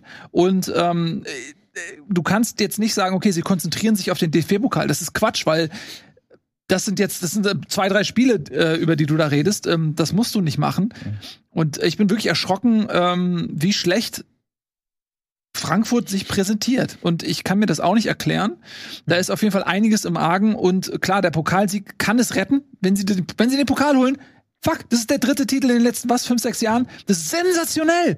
Das ist sensationell für Frankfurt, aber Du musst- Du trotzdem. musst natürlich auch bedenken, dass die Verantwortlichen ja auch den Wunsch haben, dieses, diese vergangenen Jahre, die herausragend waren bei der Eintracht, auf ein solides Fundament zu stellen. Und das hatten wir auch schon mehrfach erwähnt. Das hat auch Eddie, glaube ich, vergangene Woche ja sehr richtig angemerkt. Ähm, klar, Pokalsieg, Europa League-Sieg, jetzt wieder Pokalfinale, das ist super geil. Aber wenn du die Ligaposition anguckst, ist halt Eintracht eine Mittelfeldmannschaft im besten Falle. Die haben im letzten zehn Jahren haben sie es zweimal geschafft, ins obere Drittel zu gelangen. Und auch diese Saison scheinen sie das obere Drittel wieder zu verpassen. Und das ist natürlich aber das, wenn du langfristig oben bleiben willst, dann helfen dir halt diese Siege im Pokal immer nur, die sind, die helfen dir kurzfristig aus und die sind emotional super geil, aber du brauchst die Champions League. Du brauchst das Champions League Geld, du brauchst die Europa League, du brauchst das Geld, das du halt da Jahr für Jahr abfließt. Und wenn du halt da dann einmal drin bist, so wie Leipzig, so wie Leverkusen, dann hast du so einen finanziellen Vorteil, dass du eben vom lokal, von der lokalen Größe, vom Traditionsverein hin zu einer internationalen Größe. Wobei Leipzig und Leverkusen jetzt vielleicht die ungeeigneteren Beispiele sind, Sind weil sie auch andere aber- Geldquellen haben. Nein, natürlich, klar. Aber ich weiß ja, was du grundsätzlich aber die, die, meinst. Das ist Ja. ja dann so ein, so ein Perpetuum mobile. Ja. Und mit dem du, die, dass du dir dann schaffst. Vielleicht ja auch Werder vielleicht vor 15 Jahren das Beispiel, bis sie dann rausgerutscht sind irgendwann. Oder auch Gladbach war ja eine Zeit lang, die sind aktuell dabei, so da rauszurutschen. Das sind also die Beispiele. Ja, aber du siehst in der Tabelle ganz kurz, um das auch noch mal so ein bisschen einzuordnen, ähm, weil ich weiß natürlich grundsätzlich, was du meinst, Ja. dieses mit Perpetuum mobile, aber da ist ja auch eine gewisse Gefahr. Du hast äh, Bayern, die sind eh weg und Dortmund, die sind auch weg. Also die sind eigentlich nicht ähm, quasi wirtschaftlich in derselben Liga. Und dann hast du halt Leipzig, Leverkusen, Wolfsburg, das sind dann wiederum drei Mannschaften, die noch andere Geldquellen auftun können, wo quasi eher auch mal VW sagt, Ja. oh, es läuft gerade nicht, ich mach mal die Schatulle auf, wo andere Leute sagen, dies läuft. nicht mehr so ganz Ja, Ja, aber sie haben schon- die Option. Nee, Ja, aber ich würde schon, ich würde schon, also bei Leipzig ja, aber bei Leverkusen, Wolfsburg, ab da geht's langsam los, finde ich, dass du in diese Balance reinkommen kannst. Ja. Mit dem, was Eintracht Frankfurt vor allen Dingen vielleicht auch durch diesen Sommer noch an Transfereinnahmen erarbeiten kann, w- da muss jetzt sauber und gut gearbeitet werden, dann hast du die Chance, Ich dich weiß, dort zu Aber ja mit, ja auch- Glasner, weil wenn du die, die Karriere von Glasner anschaust, er kann gut aufbauen. Er hat noch nie eine Mannschaft weiterentwickelt. Er hat noch nie den zweiten Schritt gemacht, mit keiner einzigen Mannschaft in seiner Karriere. Ja, Nagelsmann ist frei im Sommer. Mal sehen, Ja, was der- oh, okay, okay. Nein, Nein, aber aber- er hat noch nie den nächsten Schritt gemacht. Und nämlich, wenn du jetzt trau- drauf schaust bei dem Spiel gegen Hoffenheim, schau dir mal diese nicht vorhandene Struktur an vorn. Götze, Lindström und Kolomani machen irgendwas. Kolomani spielt ja eh für sich allein. Ja, aber ich, äh, also ganz, ganz, ja, aber ich glaube ganz ehrlich, über den Trainer brauchen wir nicht mehr zu reden, weil ich glaube, das Ding ist durch. Ja, das ist aber interessant, weil nämlich als Glasner im Gespräch war in England, wenn du da mit Leuten bei Frankfurt gesprochen hast, nee, wir wollen ihn unbedingt halten. Und das ist zwei Monate her. Und so, so schnell ändert sich dann auch da die Gemengelage, weil da war, die wollten an ihm festhalten, die wollten ihn festnageln in Frankfurt, aber er ja nicht geht, war ja bei einigen englischen Ey, wenn du, Erstligisten. aber wenn du am, in, zwischen dem 31. und 32. Spieltag als Verein öffentlich sagst, dass du dich über diese Position unterhalten möchtest und dein Trainer inklusive roter Karte und den letzten Aussagen jetzt nicht, dass dann weißt du, dass Ja. das Ding durch ist. aber dann ist die Führung aus meiner Sicht, ähm, weil die wollten die unbedingt halten vor zwei Monaten noch. Ähm, es hat sich in diesen zwei Monaten eigentlich nichts geändert. Nur die Ergebnisse wurden schlechter, aber die Arbeit von Klaassen hat sich nicht verändert. Ja, aber auf, der, auf der anderen Seite, auf der anderen. Seite, ganz kurz, auf der anderen Seite war auch, als Nico Kovac von Bayern weggekauft wurde, hat man auch gedacht, Eintracht Frankfurt bricht auseinander und es ist vorbei. Die sind schon in der Lage, sich immer wieder neu aufzustellen. Also Ja, gut, aber die haben in aber- ihrer sportlichen Führung auch ein paar Probleme. Kröscher hat sich durchgesetzt, da haben die auch Verlust an, an Qualität, weil im, im Bobic, Bobic ist auch irgendwann gegangen. Back, back. Also lass, das lass, lass, mal, lass mal abwarten. Ja. Du aber- lernst ja auch deine, de, deine Pappenheimer erst richtig kennen, wenn sie mal so richtig in der Scheiße stecken. So Ja. sagen wir es mal, wie es ist. Und wenn Ja. du halt merkst, okay, jetzt läuft es gar nicht mehr, was hat dann der Trainer ähm, in dem Moment auf Lager? Weil natürlich, wenn du einen Lauf hast, so, dann, dann Aber hatten sie ihn letztes Jahr gehabt? Letztes Jahr waren sie auch in der Liga schlecht. nein, aber wenn du, ja, aber wenn du Lauf Da hast, waren sie schnell. in der Liga schon, aber die hatten in der Europa League. Ja gut, aber in der Ja, Liga aber- war es trotzdem nicht. Ja, aber klar, aber dann lernst du ja trotzdem den nochmal anders kennen, wenn das halt so gar nicht läuft momentan. Und dann hast du natürlich nochmal die Frage, okay, was kann er jetzt nochmal rumreißen? Wie kann er nochmal die Idee haben? So, wenn du, wenn es läuft, dann läuft immer. Es gibt halt Leute bis heute, die sagen in Stuttgart, wir sind nicht äh, wegen Armin Fee Meister geworden, sondern wir sind trotz Armin Fee Meister geworden. So. Weil wir halt die Qualität hatten, weil wir dann den Lauf hatten. Genauso in Wolfsburg gibt's auch, habe ich auch schon Leute Tony gesagt, wir sind tro äh, trotz Felix Magath Meister geworden, weil wir einfach uns das irgendwann nicht mehr haben nehmen lassen. So, da konnte dann Magath uns so häufig laufen lassen, wie er wollte. Aber dass zum Beispiel Glasner so ein Vulkan ist und so ein bisschen ähm, ausbrechen kann, das habe ich vorhin so ein bisschen witzig erwähnt, aber das ist in Frankfurt schon lange bekannt. Das Ja. war auch letzte, letzte so bekannt gewesen. Äh, Nach dem Motto, der, der Oliver, der hat eigentlich immer ist ein Ruhepol, aber zwei, dreimal in der Saison explodiert der. Aber es ist halt schon auch, ähm, das ist das, was ich vorhin meinte, das, das ist einfach sehr unsouverän zu diesem Zeitpunkt. Es wirkt nicht wie so ein Wachrütteln. Ähm, auch die rote Karte, die ist zustande gekommen, weil er einen Ball auf das Spielfeld gekickt hat. Und das ist einfach so unsouverän ähm, für einen Trainer, dass ähm, ich äh, gehe da mit Nico. Ich befürchte auch fast, dass man intern vielleicht sich auch schon darauf verständigt hat, zu sagen, okay, Glasner hat nicht verlängert. Ähm, jetzt schauen wir uns mal nach was anderem um, um da mal frischen Wind reinzubringen, weil unterm Strich ist es wirklich so, die Pokalwettbewerbe täuschen über die äh, Platzierung in der Bundesliga weg. Man konnte letztes Jahr sagen, okay, sie sind all in gegangen, haben sich auf den Pokal konzentriert und äh, das hat auch zum Erfolg geführt. Ja?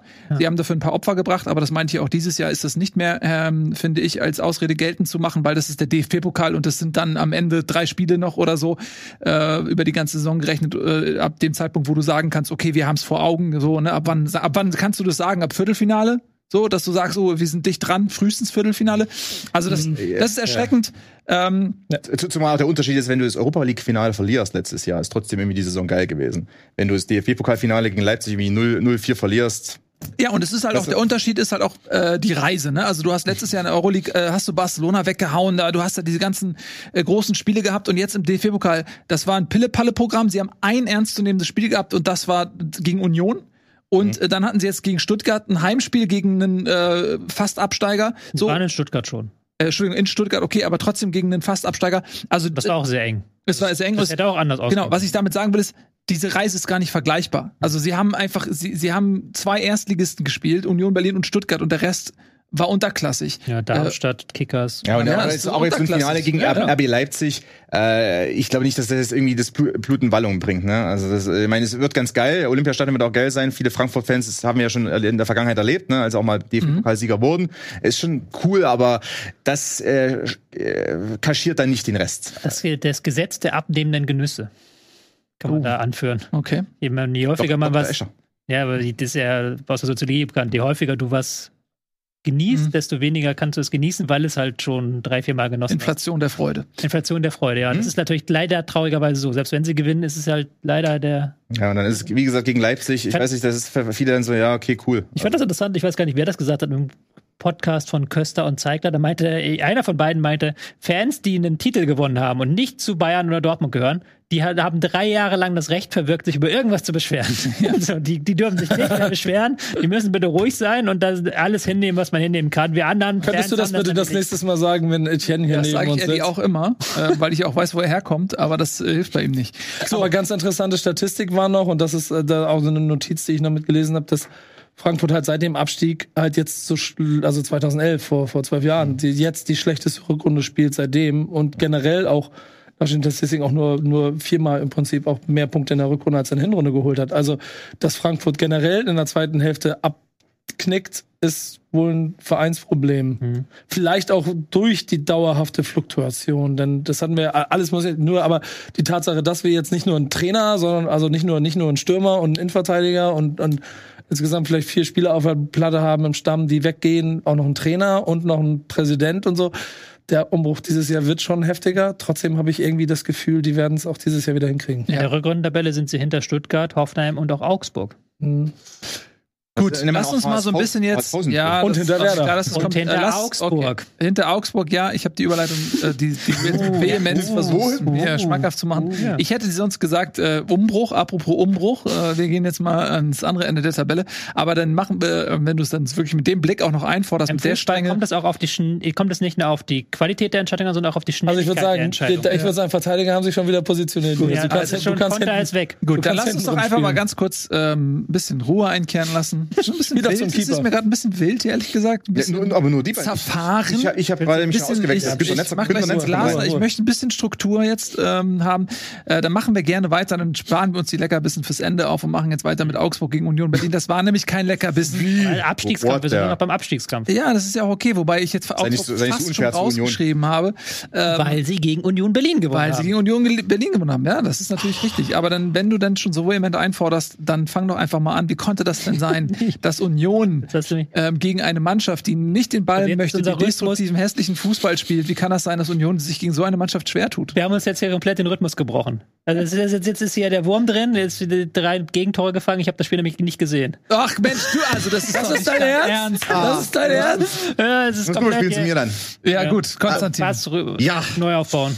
Union, Was hast du denn hier notiert? Ich habe ich habe, ich habe Stichpunkte. Ich habe Union mit vielen langen Anspielen auf Behrens, der, äh, den sie mürbe gespielt haben mal wieder. Also da muss er ausgewechselt haben nach 70 Minuten, aber da waren schon nach 50 platt, weil die schicken den ja nie in Luftzweikampf dieser Welt. Und selbst eine Kante wie Behrens, der war dann irgendwann nur noch am Rumspeckern. Aber so, weil der, ja. Dann habe ich äh, Durchpressen von Engels über Kedira auf Renault war auch so ein Element, was mir aufgefallen ist. Hast du es auch gesehen? Nein. Okay.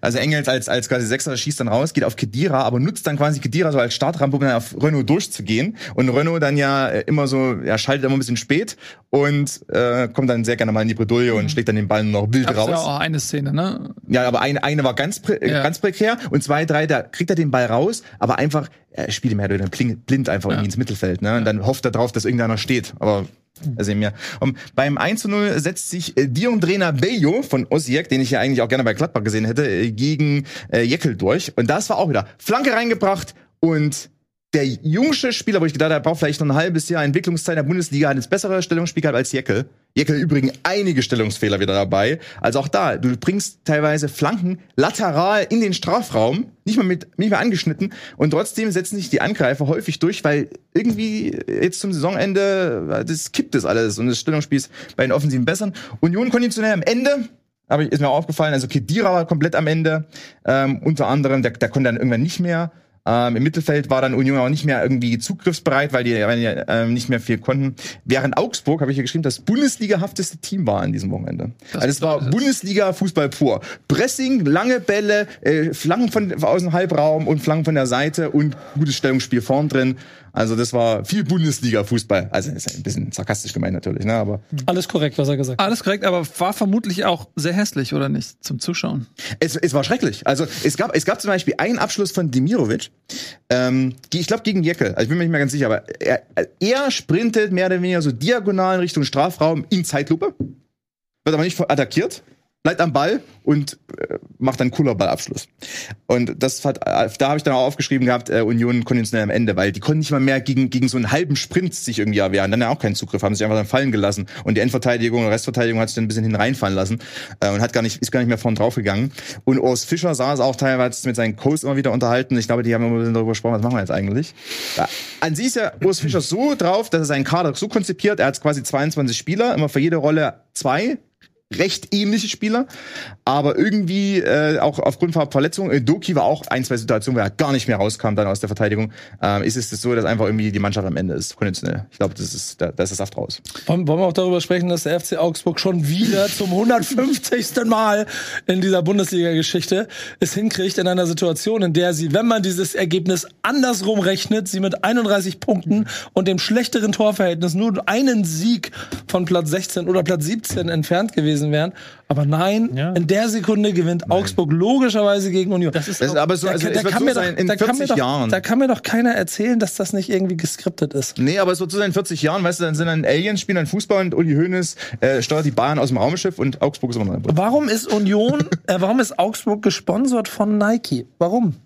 Und warum schaffen die das immer? Da muss, da, und was, ma- welche Rolle hat Reuter in diesem System? Welche Rolle hat Blitzer in dem System? Nee, Reuter, Reuter. Reuter. das ist, ja, aber Blitzer ist der Nee. US-Investor. ja, aber das, das ist, das ist ja, aber ich will ja das, was man Bundesliga-technisch offensichtlich sieht, was jeder Fan sich quasi aufschreiben kann. Da steckt eine Verschwörung drin, ich sag euch das. Ja, vermutlich. Ähm, ganz klar. Also ich glaube, da, da ist Danke. im Internet irgendwo findet man da auch Danke. was. Äh, Danke. die Amerikaner als äh, Besatzungsmacht ähm, haben einen Anteil Ah. an Augsburg.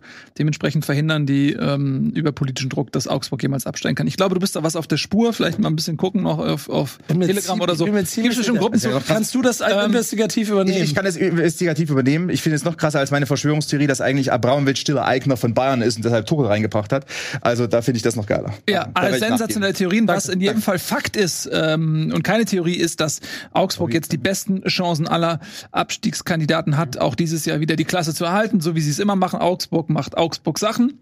Das wussten wir ja vorher, sie sind unten drin, aber sie haben eben auch diese Routine und wissen mit der Situation, mit dem Druck umzugehen und ähm, sind jetzt nur noch einen Punkt hinter Werder Bremen und wenn es so weitergeht, dann überholen sie Werder Bremen vielleicht noch und dann wird Werder Bremen am Ende vielleicht sogar noch 14. haben jetzt wirklich mit dem Auswärtsspiel in Bochum die Chance, sich komplett jegliche Abstiegssorgen zu entledigen. Ja, und sie haben natürlich auch die komfortable Situation, dass, ähm, In Bochum äh, dass Augsburg gegen einen Gegner spielt, der gewinnen muss und sie selbst können eben dieses herrliche destruktive äh, nimm du doch den Ball, ich brauche ihn nicht Mhm. äh, spielen und werden dann vielleicht am Ende tatsächlich das Spiel auch gewinnen Hoffentlich ist Asano fit, damit wenigstens einer irgendwas zeigt. in einer Hässlichkeit äh, dann halt natürlich nicht schön. Gut, also Glückwunsch nach Augsburg zum fast geschafften, fast geschafften Klassenerhalt. Mhm. Ne, da haben ja nicht alle Leute dran geglaubt. Ich weiß nicht, ob wir zufällig die, wer steigt ab? Ja, das ist, ich habe ein sehr gutes Wochenende gehabt, was meine Abstiegstipps angeht. Ich werde es ja nicht müde zu betonen. Ich habe schon vor der Saison gesagt, Mhm. Bochum, Hertha und Augsburg. Zwei sind jetzt tatsächlich da, wo sie Wo sie hingehören, sagst du? hingehören aus dieser Prognosensicht. Aber Augsburg, Relegation, das wird, glaube ich, nichts. Warte, warte mal ab, warte Warte mal mal. ab, ähm, was mit Hertha noch ist und so weiter. Ähm, äh, Reißt euch mal zusammen. Aber du hast, Nico hat das schon richtig gesagt. Im entscheidenden Moment sind die da und dann holen die sich am Ende irgendwie einen Punkt gegen Gladbach oder gegen Dortmund. Ja. Meine, gegen Dortmund haben sie zu Hause eine sehr gute Bilanz am vorletzten Spieltag. Ja, Das ist so. ja, aber es ist eine andere Ausgangssituation. Und dann sehe ich schon, den Ba- Augsburg macht Bayern zum Meister. Oh, ich hasse. Ich sage euch, das ist auch mein Tipp. Das ist mein einziger Tipp, den ich habe. Die deutsche Meisterschaft, die wird am vorletzten Spieltag entschieden. mhm. ja. ja, das ja ist weil, der- weil Bayern verliert dann ja äh, zu Hause gegen äh, Leipzig. Ja, weil Bayern spielt zu Hause gegen Leipzig, ist der schwerste Gegner, den sie haben. Und das kann was sein. Und Dortmund spielt in, auswärts gegen Augsburg, ist ihr einziges Auswärtsspiel noch. Euch Äh, noch in Augsburg haben sie, warte, lass mich mal kurz ausreden, in den letzten Entschuldige, Jahren oft nicht gut ausgesehen, haben, ich glaube, in den letzten fünf Jahren nur ein oder zwei Spiele da gewonnen. Und Hatten damals aber das Aubameyang-Debüt, kannst du dich an das erinnern? ja, das ist schon länger her. Ah, das, ja, ist ich weiß, aber viel, viel länger ja, viel, viel, aber trotzdem, das war mega geil. Und dann, ähm, und auswärts ist Borussia eben nicht so gut wie zu Hause. Auswärts hat Borussia äh, Dortmund jetzt auch in den letzten, Sechs Spielen, einen, einen gewonnen. ja, oder sowas, irgendwie sowas. Und zu Hause haben sie seit zehn Spielen alle gewonnen. Also das ist das, da ist übernächste Woche, Dann- da ist bei beiden Mannschaften Stolperpotenzial. Kennt ihr euch noch an diese Situation erinnern? Ich weiß nicht mehr, ich will versuchen gerade welche herausfinden, welche Spiele es waren, wobei München im Fernduell mit jemandem anderen und beide in der 86. Minute und es findet in der komplett gleichen Situation ein Elfmeterpfiff statt. Könnt ihr euch noch an diese Situation Ach ja, äh, es war, glaube ich, im, im Fernduell mit, äh, mit Leverkusen damals, äh, aus meiner Sicht. Oder, oder, oder in Stuttgart. Ich glaube, es war Stuttgart. Es war, war Stuttgart. Ich bin mir gerade nicht so sicher, aber ich habe genauso ein Szenario vor Augen, dass ausgerechnet Bayern zu Hause gegen Leipzig und Augsburg gegen Dortmund und Augsburg macht Bayern zum Meister, weil in der gleichen Sekunde ein Elfmeter gepfiffen wird. So, Aber was ja, was ja spannend ist, ich die, könnte der, das skripten, Leute. Ich könnte der- Bundesliga skripten. der Wrestling skripten. Das ist in der, in der Hinsicht nicht möglich. Der vorletzte Spieltag ist ja nicht so, dass Ja. alle parallel spielen, sondern der wird ganz normal von Freitag bis Das Sonntag hat sich geändert. Das erste Mal Und jetzt. Dortmund muss ja jetzt immer nachlegen. Also Bayern kann jetzt auch am kommenden Spieltag und die Woche darauf wieder vorlegen jeweils und äh, Dortmund muss dann nachlegen oder kann hat dann die Chance halt zu überholen, je nachdem wie sie spielen. Je nachdem, wie sie spielen. Und dadurch, dass die Bayern ihr Auswärtsspiel in Bremen gewonnen haben, muss äh, Dortmund dann äh, am Sonntag mussten sie wieder nachlegen. Wir fangen aber jetzt mal an äh, mit dem, was äh, Nico schon die ganze Zeit hier nervös und hibbelig werden lässt, nämlich dem Spiel äh, der Bremer gegen Bayern. Das äh, sah lange Zeit sehr gut aus. Bremen hat das, finde ich, gut gemacht, hatte auch äh, durchaus Chancen, ähm, das Spiel zumindest mal in Führung zu gehen, sage ich mal. Dann irgendwann, ähm, als die Kräfte vielleicht auch so ein bisschen nachließen, die Gegenstöße so ein bisschen weniger äh, giftig wurden, äh, kam Bayern dann zum 1 zu 0 und dann später auch zum 2 zu 0 durch Leroy Sané. Und dann kam Bremen aber nochmal zurück. Und da hat man wirklich gedacht, so, ey, jetzt ein, eine hohe Flanke noch irgendeine eine Standardsituation, das, das äh, kann noch mal was werden. Äh, so dass man am Ende sagen muss, Bremen hat das sehr gut gemacht, finde ich, haben sehr lange standgehalten und bei Bayern wird wieder mal das offenbar, was in den letzten Wochen schon zu sehen war. Ihnen fehlt da die Souveränität, ihnen fehlt ähm, die Selbstverständnis, ein Spiel einfach auch zuzumachen und einfach keine Diskussion mehr aufkommen zu lassen. Sie müssen wieder bis zum Ende zittern, ob da nicht noch einer durchrutscht, so dass ich sagen würde, Bayern ähm, ist hat, ist längst nicht so stabil und äh, auch im Titelkampf absolut verwundbar. Äh, und Bremer hat das lange gut gemacht. Ich war ja auch im Stadion und was halt sehr spannend war, dass natürlich vor dem Spiel die Stimmung so war, ja, wir kriegen eh auf den Sack, so gefühlt. Also da waren alle so, ja, nach dem Motto, ja, hoffentlich geht das irgendwie gut. Und dann aber mit äh, dem, mit der ersten Halbzeit ist es dann immer besser geworden. Man hat immer das Gefühl, die, die, da kam Hoffnung auf. Doch, doch, als dann auch ähm, Ja, klar. Christian Groß eine große Chance hat und in der Halbzeit wurde dann schon getuscht, hey, geht ja vielleicht noch was? Ist, heute ist doch, ist vielleicht jetzt der Tag, wo Werder zum ersten Mal seit 15 Jahren gegen die Bayern gewinnen kann. Das hat ja auch so die Stimmung dann aufgehellt. Und dann nach dem 2 zu 0 war natürlich wieder alles komplett Stimmung tot. Da waren alle so, ja, sollen wir jetzt äh, früher gehen, damit wir schnell beim Auto sind oder, oder nicht, so gefühlt. Und dann aber das 2-1 hat dann das Stadion wieder zurückgeholt. Und da sind wir wieder bei dem Punkt, den du ja gerade auch angesprochen hast, dass die Bayern halt diese Spiele nicht zumachen, ist natürlich auch für das gesamte Umfeld dann schwierig, weil normalerweise Bayern 2-0 denkst du dir, okay, das Spiel ist beendet, wir fahren alle nach Hause und hoffen, dass das nicht noch 5-0 ausgeht. Aber da, die haben ja gar nicht weitergespielt dann mehr. Und die haben ja dann gar nicht mehr irgendwie versucht, nach vorne zu spielen, haben dann auch durch die Wechsel das gar nicht ordentlich verwaltet bekommen. Fand ich auch eine sehr interessante Szene. Ich weiß nicht, ob die am Fernseher zu sehen war.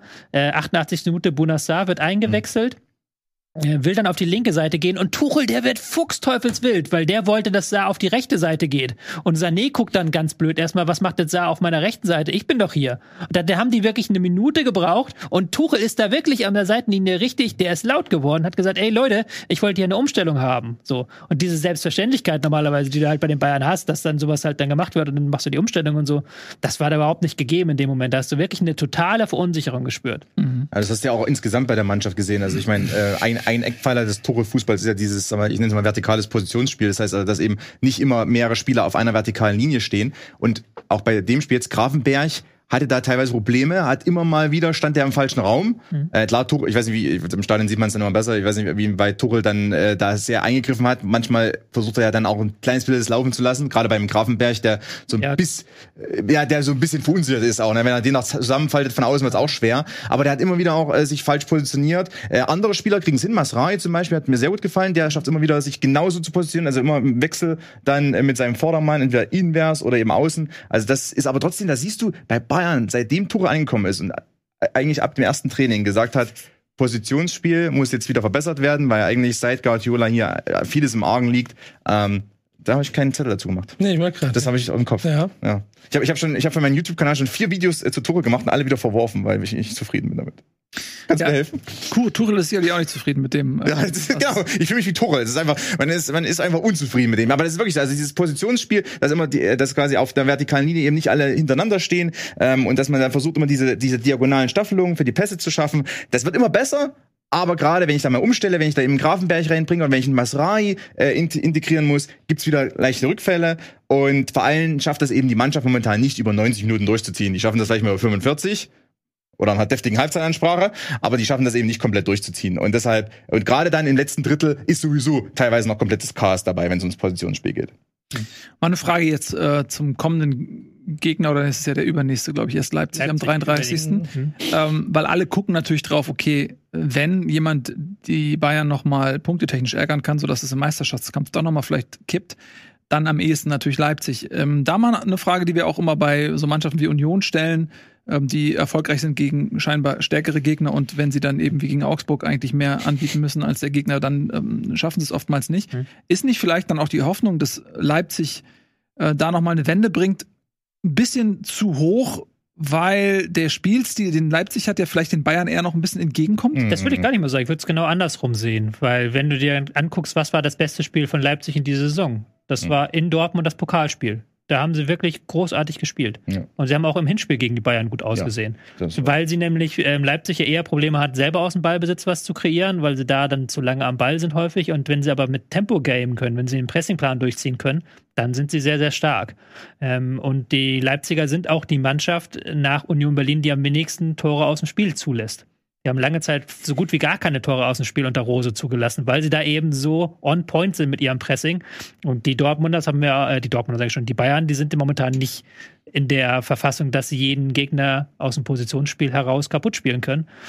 Was dann ein bisschen gegenspricht, ist natürlich, dass die Bayern in den vergangenen Jahren den Leipziger Spirit komplett gebrochen haben. Also das ja, ist ja das, das hat sich ein bisschen wieder geändert. Ne? Also da, Ja, jetzt, durch das letzte klar, Spiel auch. wenn die nach und, äh, München reisen ja. müssen, so wenn sie nach München nicht nicht zu Hause und wenn sie in München der Allianz dann hast du immer das Gefühl, dass die Leipziger Spiele alle drei Köpfe kleiner sind. Also ich sag mal, es hängt, hängt sehr viel daran, ob Timo Werner mal wieder ein Tor gehen findet, weil der, der läuft sich ja sehr gut frei, aber irgendwie hat, äh, ist er im Adiimi macht er quasi das, was Herr Werner eigentlich gerne machen würde. Ne? Er läuft sich nur gut frei auf der Außenbahn, findet die Pässe hinter der Linie, sondern trifft dann auch noch. Und das macht der Timo Werner momentan jetzt auch wieder gegen Freiburg. Ne? Mehrere Situationen sehr gut rausgelaufen und dann eben nicht getroffen. Und ich denke, das Spiel gegen die Bahn wird sich auch dann bei sowas entscheiden. Und um den Kunku vielleicht nochmal noch ein bisschen zulegen kann jetzt, äh, hin auch zum Pokalfinale dann. Weil die beiden, aus meiner Sicht, können die bayerische äh, Verteidigung schon killen in einzelnen Situationen. Gerade wenn dann vielleicht mal wieder ein Abstimmungsfehler da ist, ein Verte- Au- Außenverteidiger zu früh aufrückt, wo ja Tuchel auch teilweise ausrastet, wie, wie, wie kein zweiter. Ähm, und dann könnten die im, im, im Transition-Spiel, also im Umschaltspiel, äh, die Bayern zwei, dreimal killen. Und das wäre dann so eine Möglichkeit. Und ich wollte aber auch damit gar nicht sagen, dass jetzt nächste Woche beide unbedingt gewinnen. Also klar, klar, ähm, Dortmund zu Hause gegen Gladbach Favorit, aber ist auch ein Gegner, der, wenn Gladbach Räume hat zum Konter, dann nutzen die die auch. Und ich bin da sehr gespannt, wie dann Hofmann, Neuhaus dann hinter der Abwehr, äh, vor der Abwehr von Dortmund sich da vielleicht anbieten und frei werden. Aber auch Bayern kann ja auch gegen Schalke patzen. So, ist ja auch Ja. Schalke acht beste Mannschaft in der Rückrunde, die, wenn die die Physis reinbekommen. Ich meine, ich habe jetzt diesen vorletzten Spieltag genommen, weil ich mir da vorstellen kann, dass Dortmund eher passt Mhm. in Augsburg, weil Dortmund Mhm. hat so eine Heimstärke diese Saison. Die haben noch zwei Heimspiele gegen Gladbach und am letzten Spieltag gegen Köln. Nee, nicht gegen Köln, sondern gegen Mainz. Hm. Das müssten die eigentlich beide gewinnen. Die sind zu Hause so, so mächtig. Ja. Ähm, kommen wir gleich zu Dortmund, Ja. äh, wie die nämlich ähm, quasi äh, reagiert haben auf den Bayern-Sieg, weil am Ende des Tages müssen sie immer gucken, die können, haben nichts mehr in der eigenen Hand. Sie müssen drauf hoffen, dass die Bayern nochmal was liegen lassen. Und ähm, naja, sie haben ja auch allen Grund zur Hoffnung. Ähm, und weswegen, da haben wir gerade schon mal drüber gesprochen. Ähm, möchte noch jemand was zu Bayern Bremen sagen? Sonst würde ich sagen, wir machen uns direkt auf. Nico? Nö.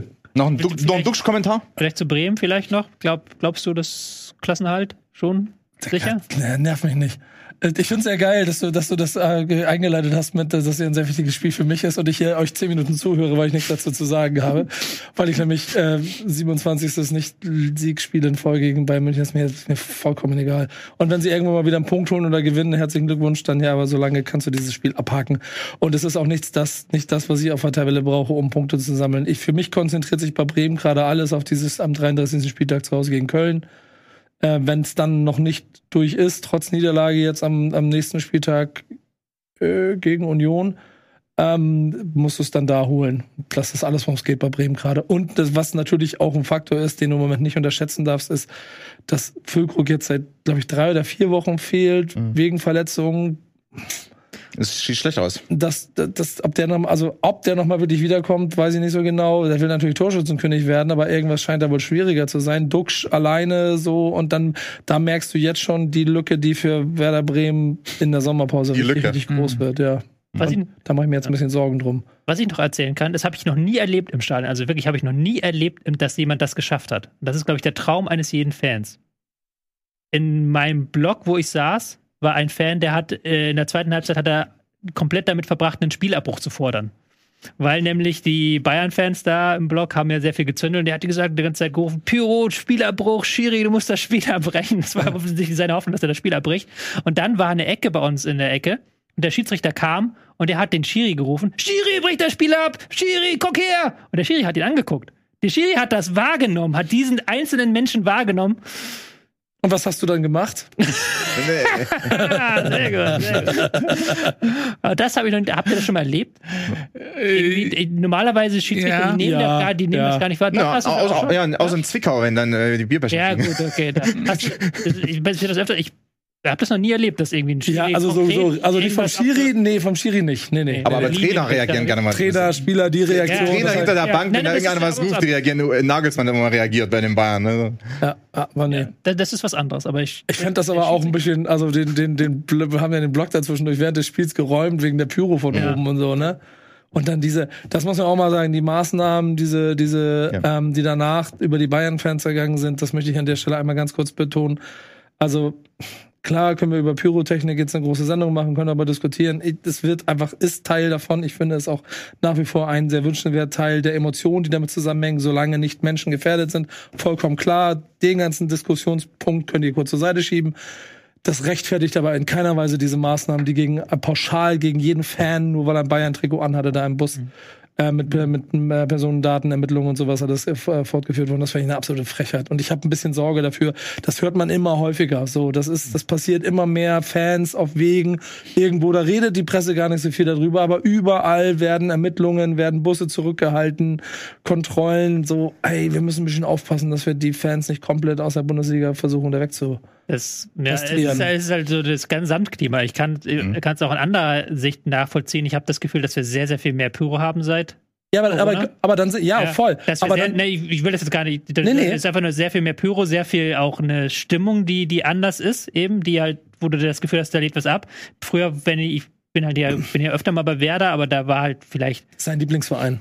drei bis viermal im Stadion Pyro. Und jetzt ist halt wirklich jede Woche Auswärtsblock, je, äh, Heimblock auch mal also ist relativ oft. Das hat sich schon auch ein bisschen gewandelt. Ich habe das Gefühl, dass da so eine richtige Konfliktstimmung herrscht. Ja. Ich bin da nicht weit genug drin, um dann zu sagen. Ja, du, es also, gibt einige dann- Vereine eine krasse Konfliktstimme auch. ja, ja, ich, ich glaube auch der komplette Fußball, das, das, guck mal, ein guter Freund dieser Sendung hat vor kurzem mir per WhatsApp geschrieben, Olaf Scholz? Leverkusen, Le Le Leipzig gewinnt den Pokal, Bayern wird wieder Meister, City gewinnt den Champions League, der Fußball ist im Arsch.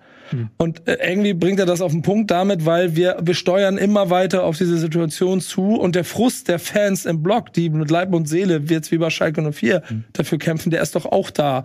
Ist doch vollkommen klar. Und die versuchen irgendwie zu verteidigen. Und das können sie mit Bannern, das können sie mit, und dann in der, ich will es nicht, ich will es nicht legitimieren. Voll, vollkommen richtig.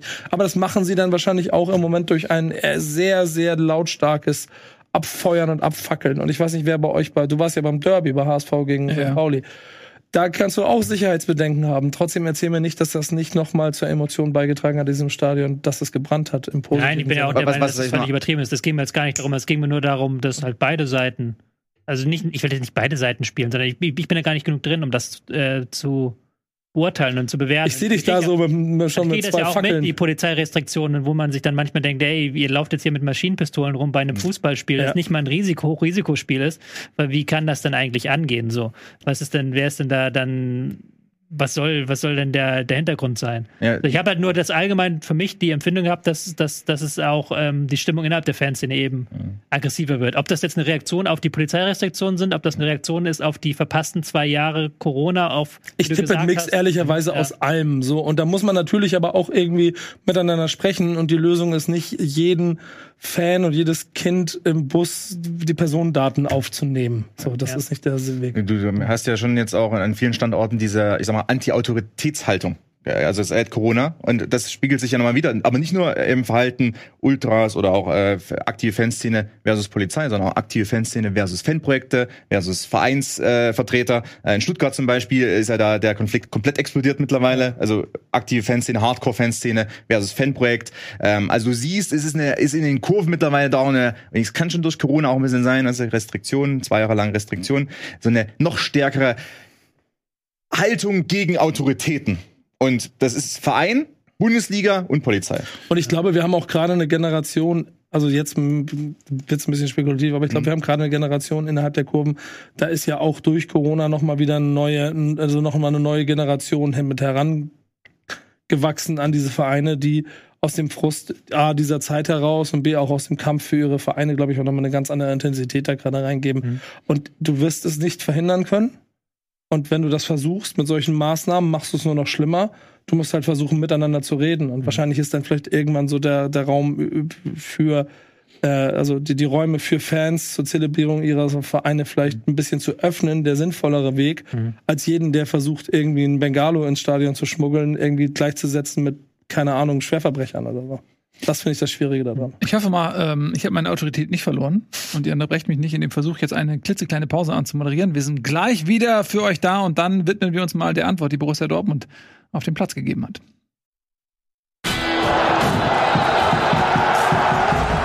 Herzlich willkommen zurück bei Bundesliga. Wenn ein Trainer auf der Pressekonferenz oder zumindest in den Interviews nach dem Spiel sagt, dass man mit 0 zu 6 noch gut bedient ist, dann spricht es dafür, dass die gegnerische Mannschaft ein ziemliches Feuerwerk abgerissen hat. Und äh, so war es wohl auch bei Borussia Dortmunds 6 zu 0 gegen den VfL Wolfsburg. Wie entfesselt hat Dortmund gespielt, hätte tatsächlich noch höher gewinnen können. Adeyemi hat äh, mit einem verschossenen Foul-Elfmeter seinen Hattrick Also mal weiter, ich, hab- ich arbeite er, wollte, er wollte bei mir spicken. Nein, nein, nein, nein, nein, hör auf zu quatschen, er ist dran. Ich wollte, ich hab, Ja. nur, ich hab nur, du musst nicht reden. Die Klasse ist sehr unruhig heute. Ich frage mich, ob ihr vielleicht mal. Du musst damit umgehen können. Du musst damit umgehen können. Ja, nee, ist okay, aber ich frage mich, woran das liegt. Vielleicht ein bisschen zu viel Zucker vor der Sendung. Nee, weil ich einen habe, der, der, der Spickzettel Ja. hat und ich wollte durchgucken, ob einer für Dortmund dabei ist. ist Nee, Dortmund Bayern habe ich keine Spickzettel gemacht.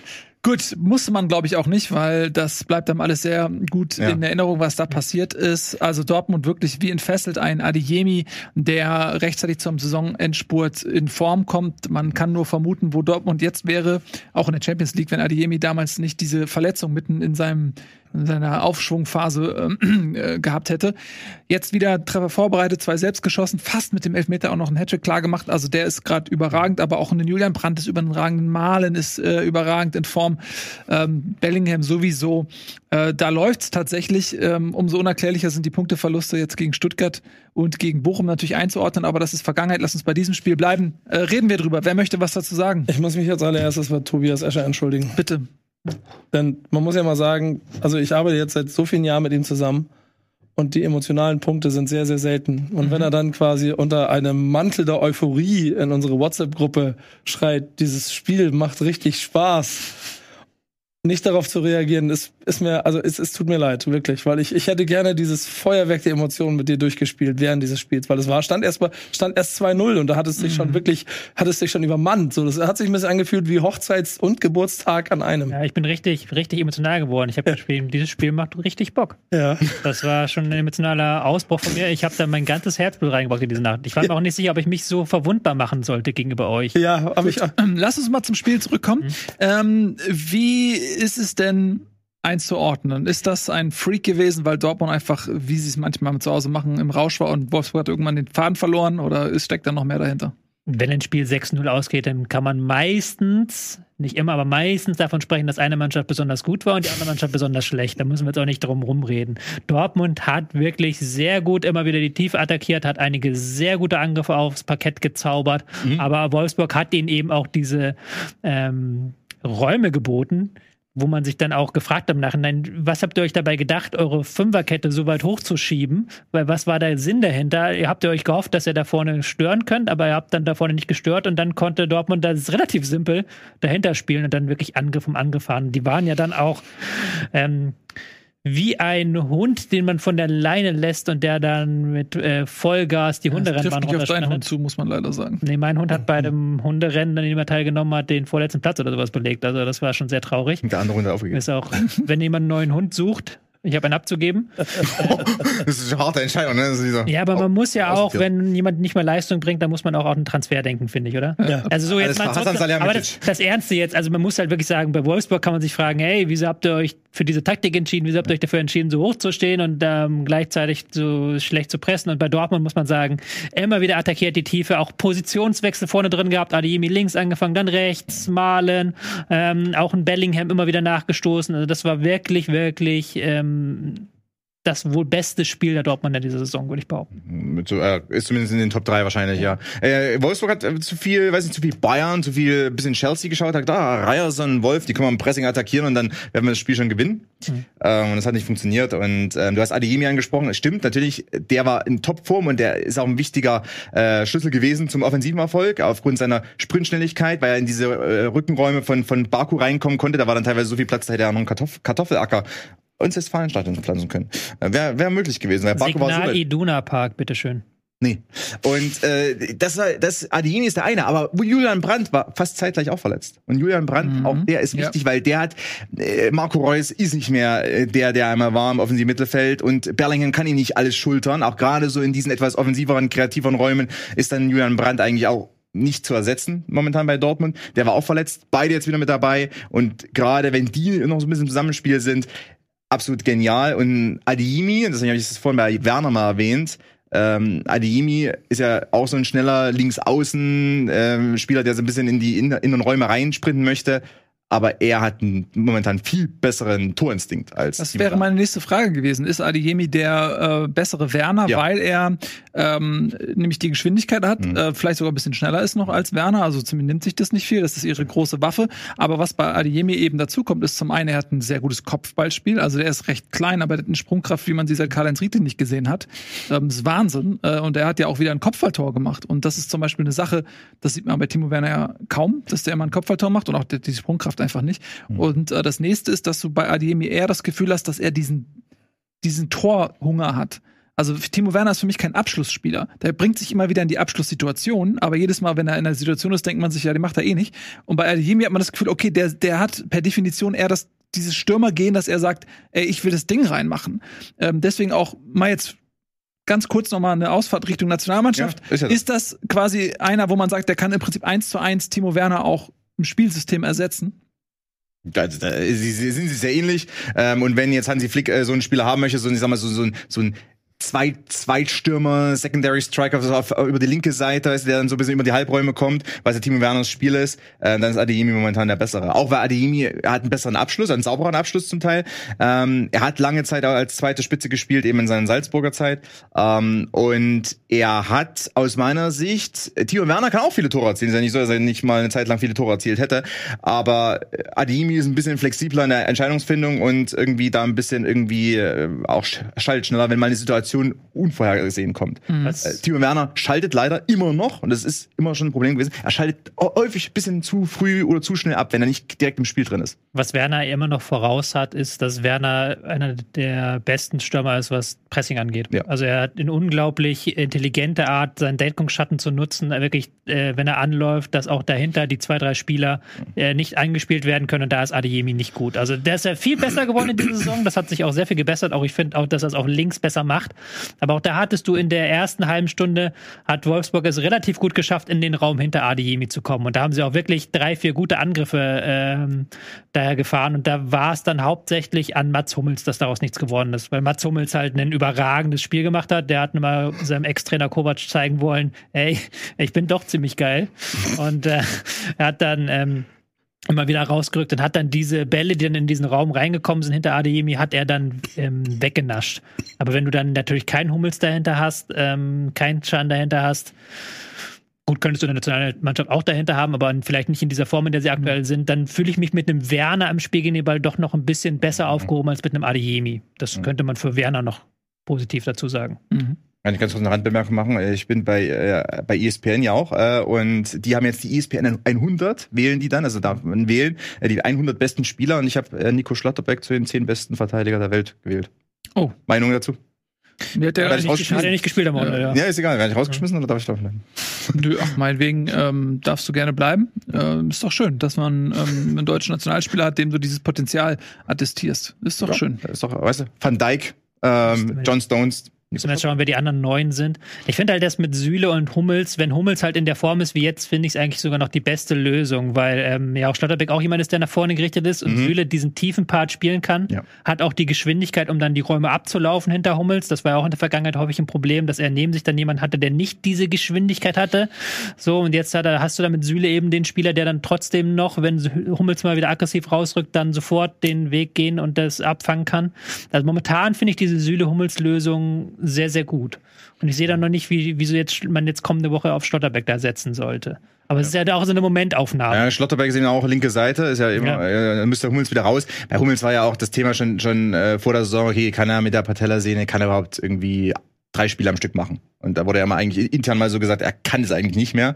Ähm, also brauchen wir sowieso eine Lösung. Das ist auch eine langfristige Lösung, Schlotterbeck. Ja, genau, ja, jetzt, sowieso. Jetzt in diesem Moment habe ich jetzt einfach Ja, gesagt, klar, weil ja. ja, da muss man ja auch wieder sagen, klar, beim 6-0 kann man immer wieder viele hätte, würde, könnte machen, aber Wolfsburg hatte dann bei 1-0, 2-0 noch Chancen. Mhm. Also Patrick Wimmer ist ja völlig frei aufgetaucht Ja. vor Kobel und wenn Kobel dann sich nicht so geil breit macht und wirklich ähm, Wimmer dann damit auch ordentlich verwirrt, dann nimmt das Spiel vielleicht nochmal einen anderen, anderen Weg. Und das ist ja auch noch die, die Geschichte von Dortmund, dass sie eben defensiv nicht diese hundertprozentige Sattelfestigkeit haben, aber wenn sie dann eben die offensive PS so auf den Rasen bringen, dann ist es auch egal, wenn du da hinten mal ein, zwei Spieler durchlässt. Ja, und das ist eben auch die Qualität, die sie im Tor haben. Das Kobel, äh, dass du dich auf ihn verlassen kannst, wenn der Gegner doch mal durchbricht. Ich glaube, Expected Goals waren irgendwie sechs. Tatsächlich hatte Dortmund, glaube ich, sogar Ja, 5, sechs. 5 zu 1,2 oder sowas. Ja, also Wolfsburg hatte schon Chancen, das wollte ich Ja. damit unterstreichen. Ne? Also äh, Expected Goals 1,2 ist jetzt ja äh, bei einem 0 zu 6 jetzt auch dann durchaus ein bisschen erstaunlich. Ähm, so oder so war das eine Antwort auf das äh, 2 zu 1 der Bayern, die nicht krachender hätte ausfallen können. Also Dortmund ähm, hat da ein ganz klares Zeichen gesetzt, wir sind da, wir wollen. Und zu Wolfsburg muss man auch nochmal sagen, okay, das ist, du kannst in Dortmund wenn die Spieler diese Form haben, das Westfalenstadion, Signal Iduna Park äh, tobt, kannst du äh, schon mal unter die Räder kommen. Aber ich würde gerne hier an dieser Stelle auch, wenn wir mit Dortmund durch sind, einmal aus Wolfsburger Perspektive noch einmal die Tabelle anschauen. Und wir gucken immer natürlich sehr an die Randbereiche, äh, sprich Titelkampf und Abstiegskampf. Aber ich finde eben auch wirklich, dass beim Kampf um die Euroleague da äh, erstaunlicherweise wirklich einiges liegen gelassen wird. Wir haben es zu Beginn der Sendung gesagt, Leverkusen verliert, Wolfsburg verliert, Mainz verliert, Frankfurt verliert. Und ich finde es insbesondere auch aus Frankfurter Sicht jetzt nochmal rückblickend unverständlich, wenn du doch die Chance hast, es sind nur drei Punkte bis Platz sieben, ähm, und äh, durch den DFB-Pokal kann es eventuell sein, dass Platz 7 für Europa reicht, dass diese Mannschaften allesamt liegen lassen und keiner äh, in diesem Modus scheint, ähm, hier Endspurt, wie es zum Beispiel in Schalke ist. Äh, Erstaunt dich das auch? Ja, ich glaube, in Frankfurt scheint es wohl auch so dramatisch zu sein, dass äh, äh, Etienne nicht da ist, aber bei uns in der Gruppe gerade heiß, äh, brandheiß irgendwie Spekulationen über eine et- etwaige Einigung zwischen Topmöller und Eintracht Frankfurt schon rein spekuliert. Äh, und es sein kann, dass man sich vom Trainer vielleicht schon vom Pokalfinale trennt. Das heißt, das, was du in dieser Tabelle siehst und das, was da irgendwie Dramatik äh, äh, offensichtlich, offensichtlich darstellt, scheint in dem Eintracht-Forum, in dem Eddie ja tagtäglich unterwegs ist, genauso zu sein, dass man diese Chance nicht weggeben möchte, die da ja da ist. Es geht um Dino, Dino Topmelon, nicht um Klaus. Nee, Klaus Topmöller. Das, das, das wäre so random und sowas out of nowhere, das wäre Ja, cool, stark. oder? Ähm, kann man ja auch dann nochmal dazu sagen, was ja nochmal für die Schwäche dieser Europa League-Kandidaten spricht, dass Union Berlin und Freiburg Platz 6 jetzt sicher haben nach diesem Ja, Spieltag. ja. Also die können nicht mehr von diesem mindestens Conference League Platz 6, vielleicht auch Europa League Platz 6, wenn Leipzig Wahnsinn, ne? Pokal gewinnt, verdrängt werden. Und das spricht ja dann auch wieder dafür, du hast es, wir werden gleich noch über Leverkusen reden. Ähm, Leverkusen Mainz sind so für mich ähm, Kandidaten, die haben so überperformt zwischendurch und kommen jetzt so, können das nicht ganz halten, auch Kommen wieder nach konditionell, Hause. konditionell eben nicht mehr diese, diese ganz Dings, auch wenn Leverkusen hätte auch gewinnen können. Ja. Ähm, bei Wolfsburg, die, die, da weiß ich es nicht. Also ehrlich gesagt, Wolfsburg ist so für mich, nachdem Hoffenheim jetzt wieder angefangen hat, normal in Anführungszeichen zu spielen und man die wieder so ein bisschen erwarten kann, was, was die können und was die nicht können unter ähm, Matarazzo. Wolfsburg weißt du nie am Wochenende, was passiert. Kann halt sein, dass die 3-0 Mainz abschießen und du denkst, wow, das ist aber eine geile Mannschaft, die da richtig auch äh, Vollgas gibt. Und dann nächste Woche kommen sie mit so einer Abwehrleistung. Äh, Gila Ugin, eine Woche spielt er richtig äh, top und nächste Woche jetzt hier in Dortmund spielt er so, als ob er doch seinen Vertrag nicht verlängert haben möchte im nächsten Jahr. Also Wolfsburg ist mir ein Rätsel. Ist mir ehrlich gesagt ein Rätsel. Ich bin jetzt auch niemand, der jetzt Wolfsburg intensiv verfolgt.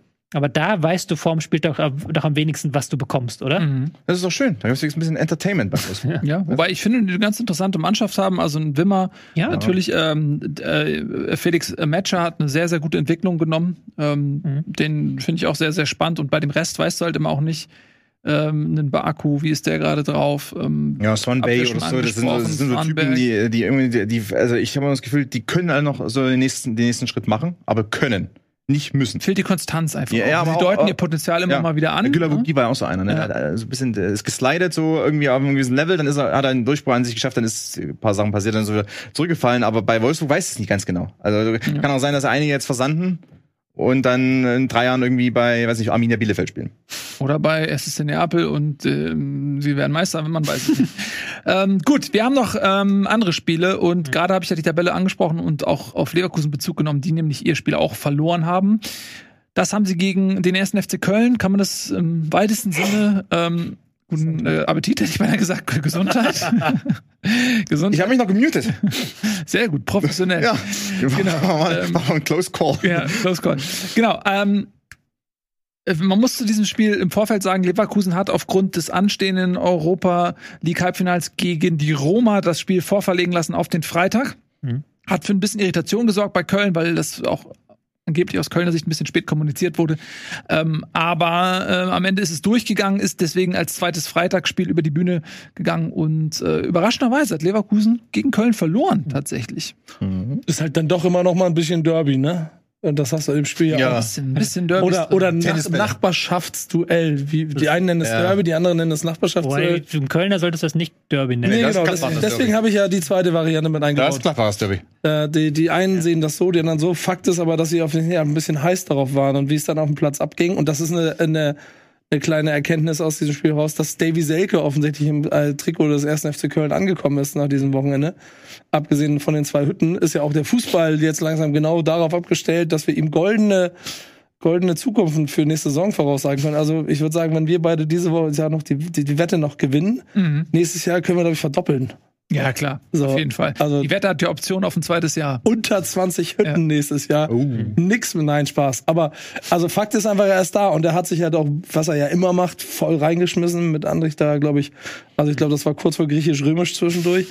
ähm, und damit ja auch ein bisschen dazu beigetragen, dass Köln dieses Ding sich erkämpft.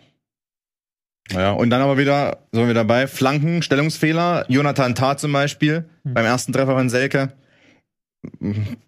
Einfach komplett falsch. Also er hat einfach, er stand komplett falsch, stand nicht dran, äh, stand auch äh, im falschen Winkel zum, zum Gegenspieler.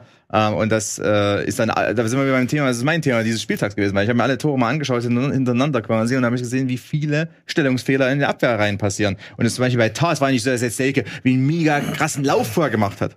Hat sich zwei Meter einfach zwei Meter abgesetzt und Tar hat nicht reagiert oder ich weiß nicht, was da war. Mehr braucht ein guter Stürmer nicht. Nee, vor allem Davy Selke, weißt du, der, hat- der braucht einfach nur so zwei Meter Separation, der ist wie Giro Immobile. äh, ans, ans, ansonsten bei Leverkusen fand ich, fand ich sehr witzig äh, oder sehr gut eigentlich dieses 1-1 war so Text Buck, äh, Xabi Alonso, Umschaltspiel. Also so diagonal über, über, übers Feld gehen, ähm, äh, auch versuchen dann äh, von einer Seite auf die andere zu kommen, so ein bisschen dieses zentrale Mittelfeld zu überbrücken, weil man da eigentlich niemand hat so richtig, oder Wirtz dann einzusetzen. Ähm, das fand ich super, weil das so richtig das war, für das Alonso ja steht. Das ist ja keine Mannschaft, die jetzt viel Ballbesitz hat momentan. Ja, auch diesen 14 Spielen, wo sie ungeschlagen waren, bis jetzt ja zum Köln, zur Köln-Niederlage, äh, war das ja häufig eher so 50-50 Ballbesitz und gerade im Umschaltspiel sehr gut. Andererseits beim 1 zu 2, also beim zweiten Kölner Treffer, hast du wieder gesehen, die große Schwachstelle von Xabi Alonsos Team momentan noch. Dieses mannorientierte Pressing ist nicht darauf ausgelegt, dass du irgendwie dem Gegner den Ball abnimmst, sondern es ist immer so darauf ausgelegt, irgendwie so das Spiel zu verlangsamen.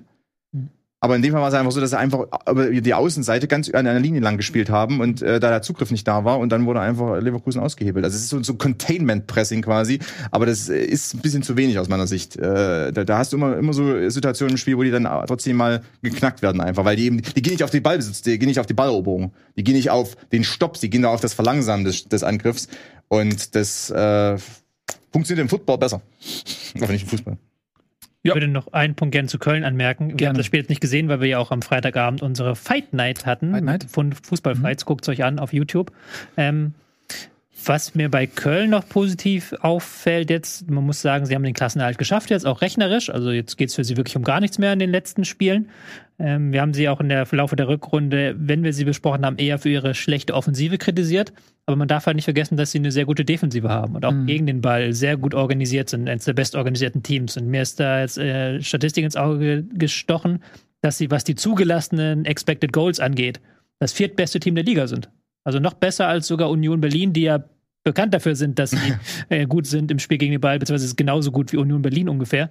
Das ist schon eine Sache, wo du sagen musst, das hat ihnen am Ende den Klassenerhalt gebracht, weil klar, jetzt ist Selke durchgestartet und wir haben auch noch eine gute Chance, unsere Wette gegen Etienne zu gewinnen. Wir haben ja Mhm. gesagt, Selke schießt fünf Tore Ja. und dann sonst muss er uns einen Kaffee ausgeben. Also Selke, komm schon, Go, go, go. eins noch.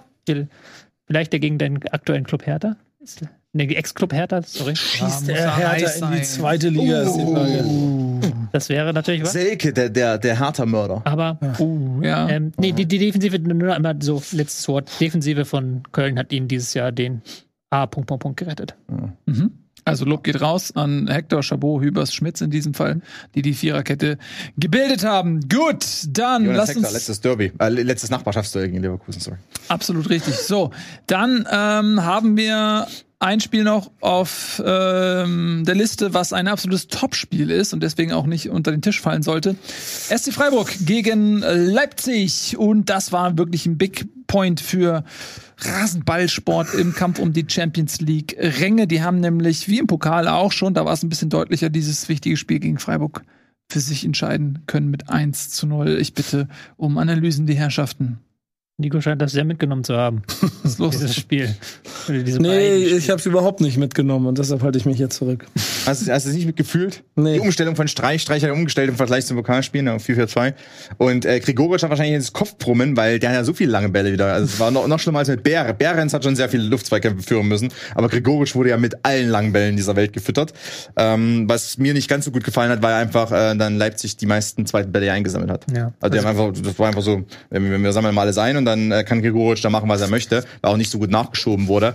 Und dann äh, bei dem Treffer von Kampel, um das vielleicht abzukürzen, ähm, auch da ganz, ganz komisches Verhalten aus meiner Sicht. Freiburg fällt hinten rein, steht mit einer Fünferkette, davor zwei und dann vorn die drei. Gregoritsch läuft so ein bisschen an, Kampel geht einfach an ihm vorbei, Röhm ist nach innen ziehen, ist aber viel zu weit weg und dann ist Kampel in dem Moment durch, weil die, weil die restliche Mannschaft so tief steht. Also das ist jetzt das Problem, was mir, glaube ich, auch schon immer mal, äh, beim, als ich das letzte Mal hier war, also äh, zu, zugeschaltet war, hatten wir das auch diskutiert. Freiburg, dass die konditionell nicht mehr ganz so auf der Höhe sind und dieses Pressing gerade im Mittelfeld nicht mehr durchziehen können. Ja, das war aber Text, das war halt wirklich wie aus einem Textbuch, Textbuch, wie man so also ein Lehrbuch wie aus dem Lehrbuch, Ja. genau, so heißt es auf Deutsch. Ähm, was machst du, wenn ein tiefer Gegner ist, der eben passiv ist und nur im Raum steht? Na, du gehst einfach mal ins Dribbling Ja. aus der Tiefe und, Und du suchst den so, einen offenen Raum da irgendwo. Genau, suchst den einen auf den Raum oder sorgst dafür, dafür, dass dein Gegner rauszieht. Und wie du es gerade erklärt hast, ist dann eben keiner von ähm, Freiburg rausgezogen und dann konnte Kampel sich da sehr gut durchmarschieren. Ja, zumal die ja mannorientiert standen. Rüll, der eingewechselt wurde für Weißhaupt, steht dann eigentlich mannorientiert gegen den Leipziger Rechtsverteidiger. Und Will dann nach innen ziehen, aber ist es zu spät, ne? weil er Kampel auch ein bisschen Tempo aufnehmen kann. Der, der dreht dann so, so eine gute Kurve. Gregoritsch auch zu dem Zeitpunkt schon so ein bisschen im Reservetankmodus ähm, und natürlich hat nicht die Agilitäten, einen Kampel mitzunehmen. Und so fällt dann ein Tor und äh, Frei aber Freiburg in einer früheren Saisonphase wäre dann ein Höfler einfach rausgegangen Ja, und er hätte einfach so passiv Kampel weggetackelt. Oder? Die hätten auch nicht so passiv gestanden, wenn sie nicht unter der Woche 1-5 komplett unter die Räder gekommen wären. Sagen wir Genau, mal auch, ja. wie es ist. So, das war ja auch eine Reaktion darauf, wie sie am Unter der Woche gespielt haben. So, das war ja völlig klar, dass sie dann gesagt haben, wir machen jetzt hier nichts mehr und dann sollen die mal gucken, dass ihr was macht. Und Leipzig hat es dann auch ganz gut hinbekommen eigentlich. Ich habe es jetzt Ja, nicht über die ganze Strecke Werner gesehen. wurde einige Mal freigespielt, aber wie gesagt, Werner kann ja häufig freigespielt werden, aber ähm, macht dann immer die falsche Entscheidung. Und da gab es sogar eine Szene, in der eigentlich Leipzig hätte schon treffen müssen. Da haben Werner und Nkunku haben sich gegenseitig dann quasi behindert und äh, den Ball ins ja, aber das war, das war eher in Kunku, wo ich Das, ich dachte ja auch, dass Nkunku Nkunku- war, aber Nkunku hat dann so Werner komplett dafür verantwortlich Ja, gemacht. ja, aber- was, auch, was auch zur Karriere von Timo Werner passt, weil er einfach immer den äh, Ja, schwarzen Peter zugeschoben Kunku bekommen. Einfach wegbleiben können, finde ich. Ja, aber äh, Werner ist immer schuld. Ja. Äh, Das äh, ist bei Chelsea auch schon so ja, es gewesen. war immer schon so. Also Ja. Werner ist auch schuld an der Klimakrise im Übrigen. Ja, ja, das ist, ich glaube tatsächlich so, der ist für viele so ein bisschen der Prellbock. Ähm, aber in dem Fall ähm, haben seine Leipziger einen sehr, sehr wichtigen Sieg geholt und sind jetzt absolut in der Pole Position, was die Champions League-Ränge angeht. Für die Liga kann man hoffen, dass Leipzig äh, am vorletzten Spieltag, wenn es gegen die Bayern geht, noch nicht sicher in der Königsklasse ist, sondern da noch ein bisschen zittern müssen. Das würde ich mir wünschen, einfach, dass sie auch mit einer anderen Einstellung in dieses Spiel reingehen. Und äh, damit beschließen wir dann auch den 31. Spieltag. Wir sehen uns aber morgen wieder, weil wir morgen eine kleine Sondersendung machen. Da geht's viel um die zweite Liga, da geht's aber auch ein kleines bisschen noch um Neapel und auch um die Champions League. Würde ich mich sehr freuen, wenn ihr einschaltet. Konstantin, du bist morgen dann auch wieder dabei. Ich da in äh, alter Frische. wir zahlen dir hier ein Hotel, das Sechs-Sterne-Hotel, Ja, ja, richtig. ähm, Hier runter. was, mit dem wir einen Vertrag haben, dass alle unsere Gäste dort unterkommen. Ja, ist richtig. Das Ist, ist auch für richtig. Ist, noch, ist noch komisch, das dass die? Kellertür nicht zugesperrt werden kann. Warum weiß ich davon nix? Tja. Das, äh, weil du kein Gast mehr bist, sondern natürlich schon hier zu Hause bist. So, vielen Dank äh, fürs Zusehen. Ich freue mich, äh, wir freuen uns wie immer über Kommentare unter diesem Video, über Likes und Glocken und natürlich auch herzlichen Dank an alle Leute aus dem Supporters Club, denn ohne eure Unterstützung wären viele Sendungen, unter anderem auch diese, nicht möglich. Daher vielen Dank und wenn ihr noch nicht im Supporters Club seid, aber Lust habt zu unterstützen, dann macht das jetzt gerne. Wir sagen, wir sehen uns morgen. Tschüss und auf Wiedersehen.